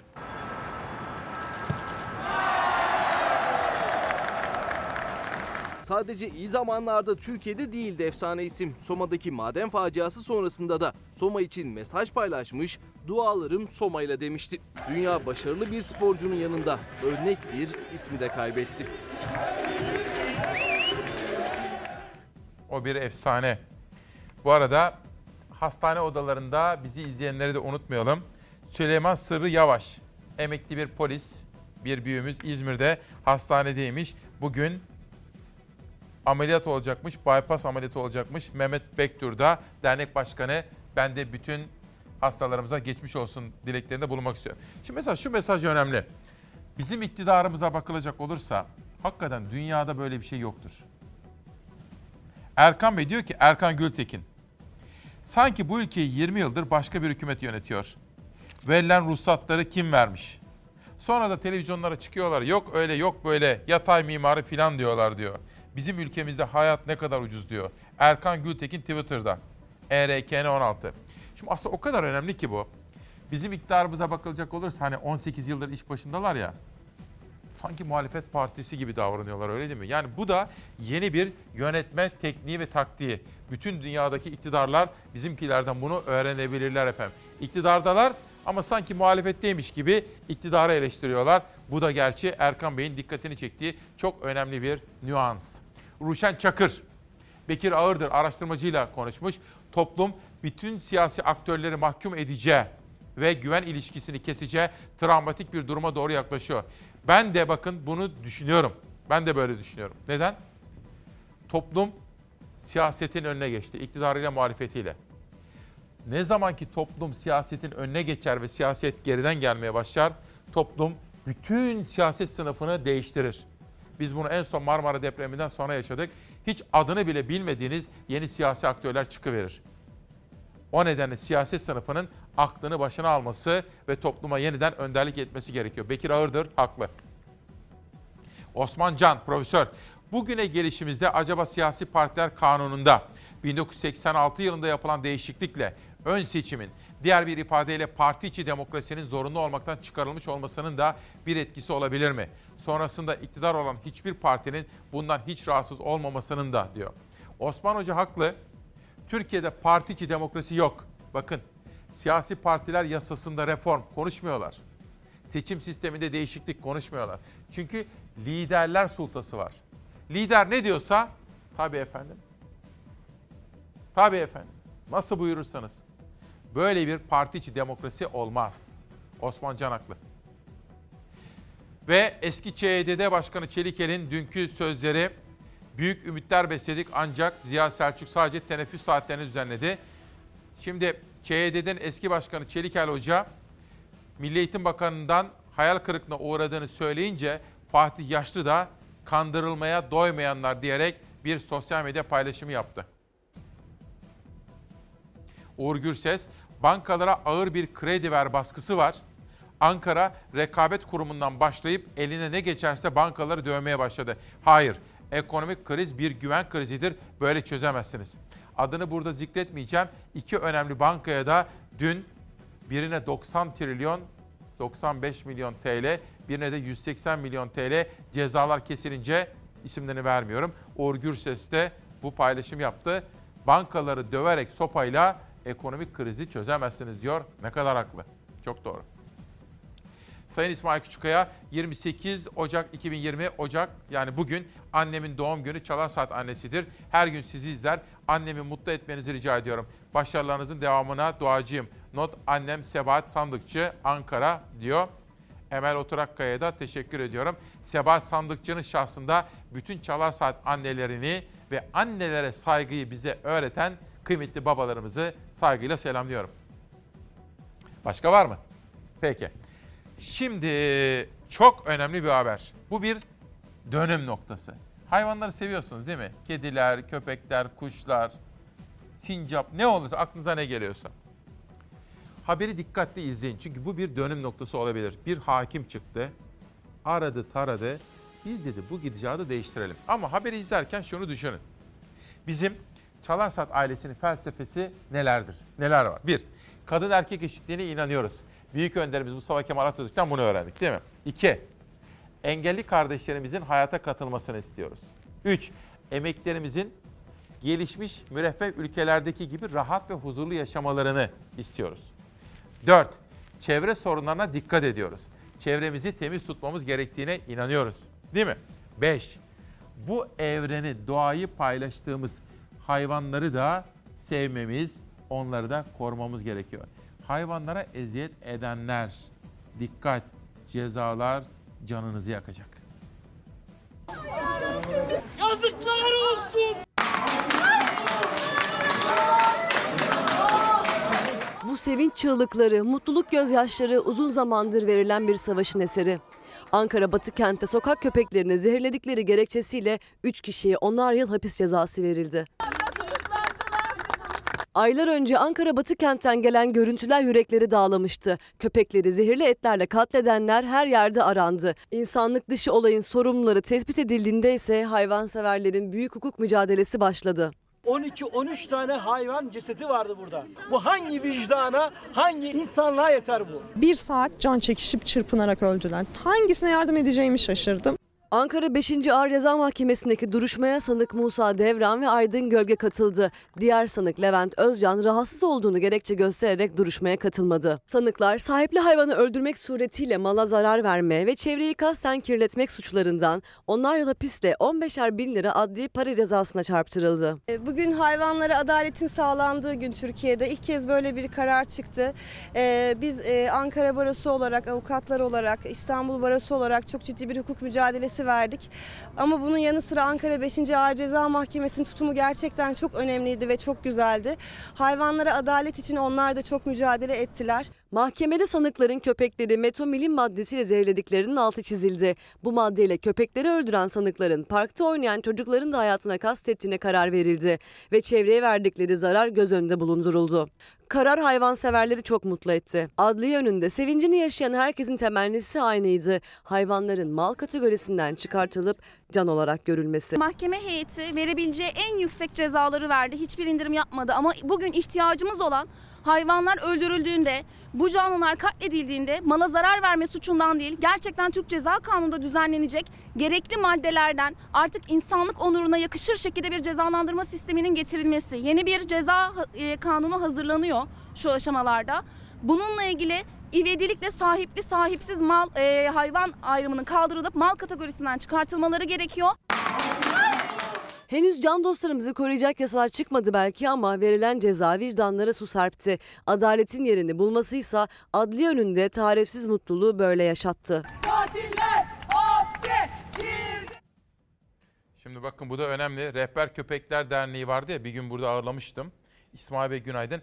Engellilerin acil durumlarda mesela bir depremde ve sonrasında tatbikatı konusunda bilgiler verebilir misiniz? Bakın çalışalım bunu. Zeray bunu da çalışalım. Çok önemli bir konu. Ahmet Ballıoğlu, İsmail Bey yapılması gereken akaryakıta yapılan indirimin doğal gaza da yansıtılması. İstanbul'da oturuyoruz. Kömür kokusundan camları açamıyoruz diyor Ahmet Ballıoğlu. Çünkü faturalar kabardıkça kabardı. Evde bebek yoksa klimalar minimumda. Kombiler. İyi Geceler Gemisi Kezban Kabakçı Öyküler kitabıyla çalar saatte. İkbal Kaynar Düşleri Kaldı isimli kitabıyla çalar saatte. Bugün Yalçın Bayar bir yazı yazmış. Yazın içerisinde bir bölüm var. Sizlerle paylaşmak istiyorum. Muza nitratlı gübre verilmemeli. Muz seralarında bitkinin kökünde bulunan nemotat adlı mantar tehlike yaratıyor diye şikayet ediyor. Kim? Üreticiler. Topraktaki kalıntısı 7 yıl geçmiyormuş. Yabani ot ilaçlarını unutmayın diyor. Ve salata, domates, biber, patlıcan, fasulye. Türk tarımı ilaç ve gübrecilerin eline geçmiş yazıklar olsun diyor Yalçın Bayar bugünkü yazısında. Bir de bölgeye gitmek istiyorum. Savaş hazır mıyız? Öznur Aslan Elazığ'da. Öznur'a bir bakalım. Öznur bir kere daha günaydın. Çok sayıda telefon geldi, çok sayıda mesaj geldi. Sizin oralardaki en son durumu güncelleyerek senden öğrenmek istiyoruz. İsmail Küçükkaya Elazığ merkezde iki ayrı noktada enkaz vardı. Depremden sonra oluşmuş enkazlar vardı. Oradaki arama kurtarma çalışmaları sona, sona erdi. Hem Mustafa Paşa Mahallesi'nde hem Sürsürü Mahallesi'nde ilk 72 saat içerisinde ki bu ilk 72 saat çok kritikti. Hele de Elazığ'da eksi 15 dereceye kadar düşüyor sıcaklıklar. Ee, çok önemliydi. Bu ilk 72 saat sona ermeden arama kurtarma çalışması tamamlandı. Ne yazık ki e, hayatını kaybedenler de oldu. Ama an itibariyle arama kurtarma sona ermiş durumda. Enkaz kaldırma çalışması yapılıyor. Ama diğer taraftan şimdi biz Elazığ'a geldiğimizde depremin şiddeti nedeniyle, büyüklüğü nedeniyle her yer yerle bir olmuştur diye bekliyorduk. E, korktuğumuz kadar değildi yıkılan binaların sayısı ama neredeyse tamamı hasarlı. Kimi ağır hasarlı, kimi orta hasarlı. Sadece deprem birkaç saniye daha uzun sürmediği için bu binalar ayakta duruyorlar ama içinde yaşanılabilir halde de değiller. Onlardan bir tanesi de arkamdaki Altınbaş Apartmanı. Altınbaş Apartmanı 7 katlı bir bina. Ee, kendisinin etrafında iki bina daha var aynı şekilde ağır hasarlı. Onlar da yıkılacaklar. Ama Altınbaş Apartmanı'na öncelik verildi. Çünkü ekipler buraya geldiler, inceleme yaptılar ve bu binanın ağır hasarlı olduğuna, yıkılması gerektiğine karar verdiler. Apartmanda yaşayanlar yani burada daireleri, evleri olan kişiler de yıkım haberini alınca içeriden eşyalarını kurtarmak istediler. Evet Malcan'ın yongasıdır ama çok büyük bir risk bu. İşte buraya gelip insanlar eşyalarını almaya başladıklarında binadan çatırdama sesleri gelmeye başladı. Bina sallanmaya başladı. İçeriye girenler hızla dışarıya kaçtılar ve çevre ve şehircilik ekiplerine haber verildi. Ekipler geldi. Bu binada dün akşam saatlerinde yıkım çalışması başladı. Ee, an itibariyle yeniden başlıyor şu anda burada yıkım çalışması. Dün büyük bir bölümü yıkılmıştı ama hala yıkılamayan tarafları var ki beraberinde birleşiğindeki binalar da yıkılacak. Ortak duvarı olan binalar da yıkılacak. Bu binalar yıkıldıktan sonra da buradaki enkaz kaldırma çalışması başlayacak. Elazığ'da merkezde çok sayıda hasarlı bina var. Çevre ve Şehircilik İl Müdürlüğü'ne bağlı ekipler diğer illerden de getirilen takviye ekiplerle beraber sokak sokak geziyorlar. Her binaya giriyorlar. Her daireyi inceliyorlar ve o incelemeler sonunda da hasar durumuna bakıyorlar. Orta hasarlı binalarda güçlendirme yapılırsa ayakta kalabilir mi gibi bir çalışma da sürdürülüyor. Ama ağır hasarlı binalarda acele yıkım kararı, kararı veriliyor. Bu yıkımın ardından da burada bir dönüşüm süreci başlamak zorunda. O dönüşümle birlikte umuyoruz ki depreme dayanıklı bu manzaraların yaşanmayacağı yeni sağlıklı binalar yapılır. Çünkü Elazığ aslında fay hattının üzerinde aslında ateş çemberinin üstünde duruyor deprem anlamında. Öznur teşekkür ediyorum ve kolaylıklar diliyorum.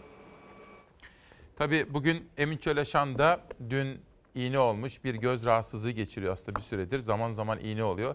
Bugün okullarıyla da bunu paylaşmış. Emin abimize de buradan geçmiş olsun dileklerinde bulunmak istiyorum efendim. Eylül'den kalan İkbal Kaynar'ın kitabı imzalı geldi bana da. Ve Ergun Poyraz'dan AKP'nin AB ile Dansı isimli kitabı da bu sabah Çalar Saat'te. Hani Mahmut vardı ya Suriyeli kardeşimiz böyle elleriyle tırnaklarıyla kaza kaza bir ablamızı kurtarmıştı. Ona vatandaşlık veriliyor şimdi. Belden aşağı betonların arasındaydım. Ve o Mahmut dediğim çocuk biz hani Suriyelilere taş atarız ya. O çocuk tırnaklarıyla kazıya kazıya elleri paramparça. Beni oradan çıkardı. Elleri paramparça. Yani ben ölsem o çocuğu asla unutmam. Ben buradan ilk çıktığım zaman da arayıp bulacağım yani o çocuğu. Depremin ilk gününde Dürdane Aydın'ı ve ailesini enkaz altından elleriyle moloz yığınlarını kazarak çıkardı Suriyeli Mahmut ve depremden sonra kurtardığı aileyle buluştu. O anlar tüm Türkiye'nin yüreğine dokundu. Ben de bu ellerle kurtardım. Ellerine bakın hep param şey Sen de. O Suriyeli genç Mahmut El Osman'dı. Tüm Türkiye gibi yaptığı kahramanlık Cumhurbaşkanı Erdoğan'ı da duygulandırdı.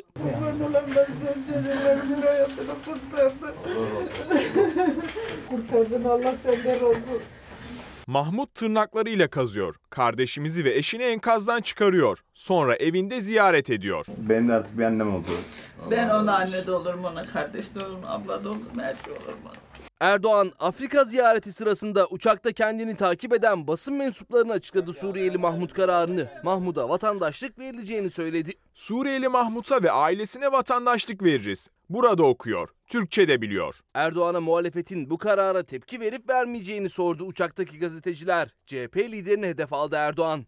Ne demek vatandaşlık verilebilir mi? Tabii ki verilir. Verdik gitti. Burada okuyor, Türkçe de biliyor. Kardeşlik bu ama ne yazık ki Kılıçdaroğlu kardeşlik duygusu nedir bundan bir haber.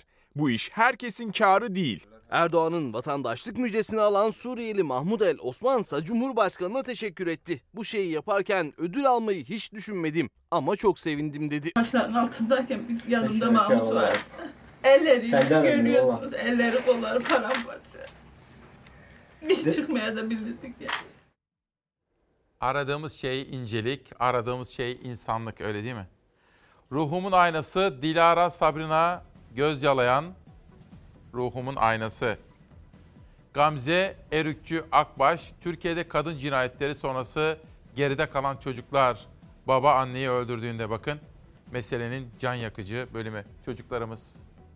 Biz bitti demeden bitmez isimli kitabıyla Yılmaz Ali ve Nihat Behram Ateşi Solumak Gurbetten güçlü bir ses, Anadolu'nun sesi. Ozan'ın çalgısı çağlayanlarsa inanmamak elde mi?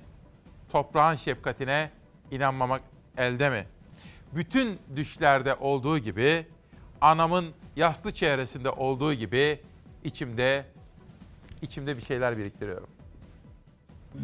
Başlardan gelip omuz omuza Omuz omuza Çiğdemde karışmış aman ey aman ey aman ey Güler gize Benden selam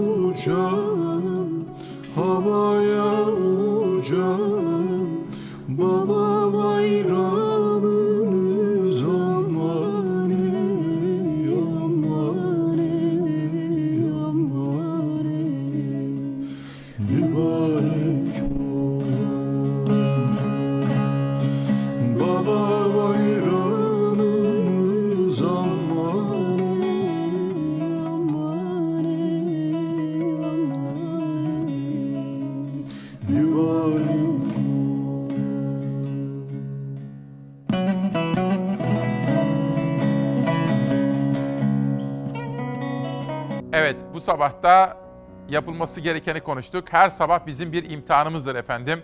Yapılması gerekeni düşünmek, konuşmak, bulmak ve yapılması gerekeni yapmak. Bütün ekip arkadaşlarım ve bütün Fox Haber'e, danışmanıma çok çok çok teşekkür ediyorum. Bu sabahta kameralarda Mümin kardeşim ve Yunus kardeşim bana eşlik ettiler. Mümin Eskişehirlidir. Yunus da Toroslardandır öyle söyleyeyim. Adanalıdır diyelim. Ve yeni çıkan kitaplarla tanıtalım günü ve bitirelim. Mektup, Peride Celal.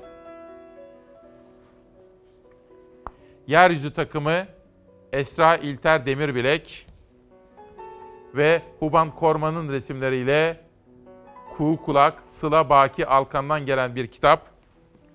Nihat Behram, Gurbetten büyük, gürül gürül bir ses. Dal gücünü, dal gücünü kökten alır. Toprağından, gökten alır. Ben hızımı daldan aldım. Ben hızımı daldan aldım. Kuzucuktan nardan aldım. Bahar tenli yardan aldım. Doruk'taki kardan aldım. Ben gücümü dertten aldım, mertten aldım.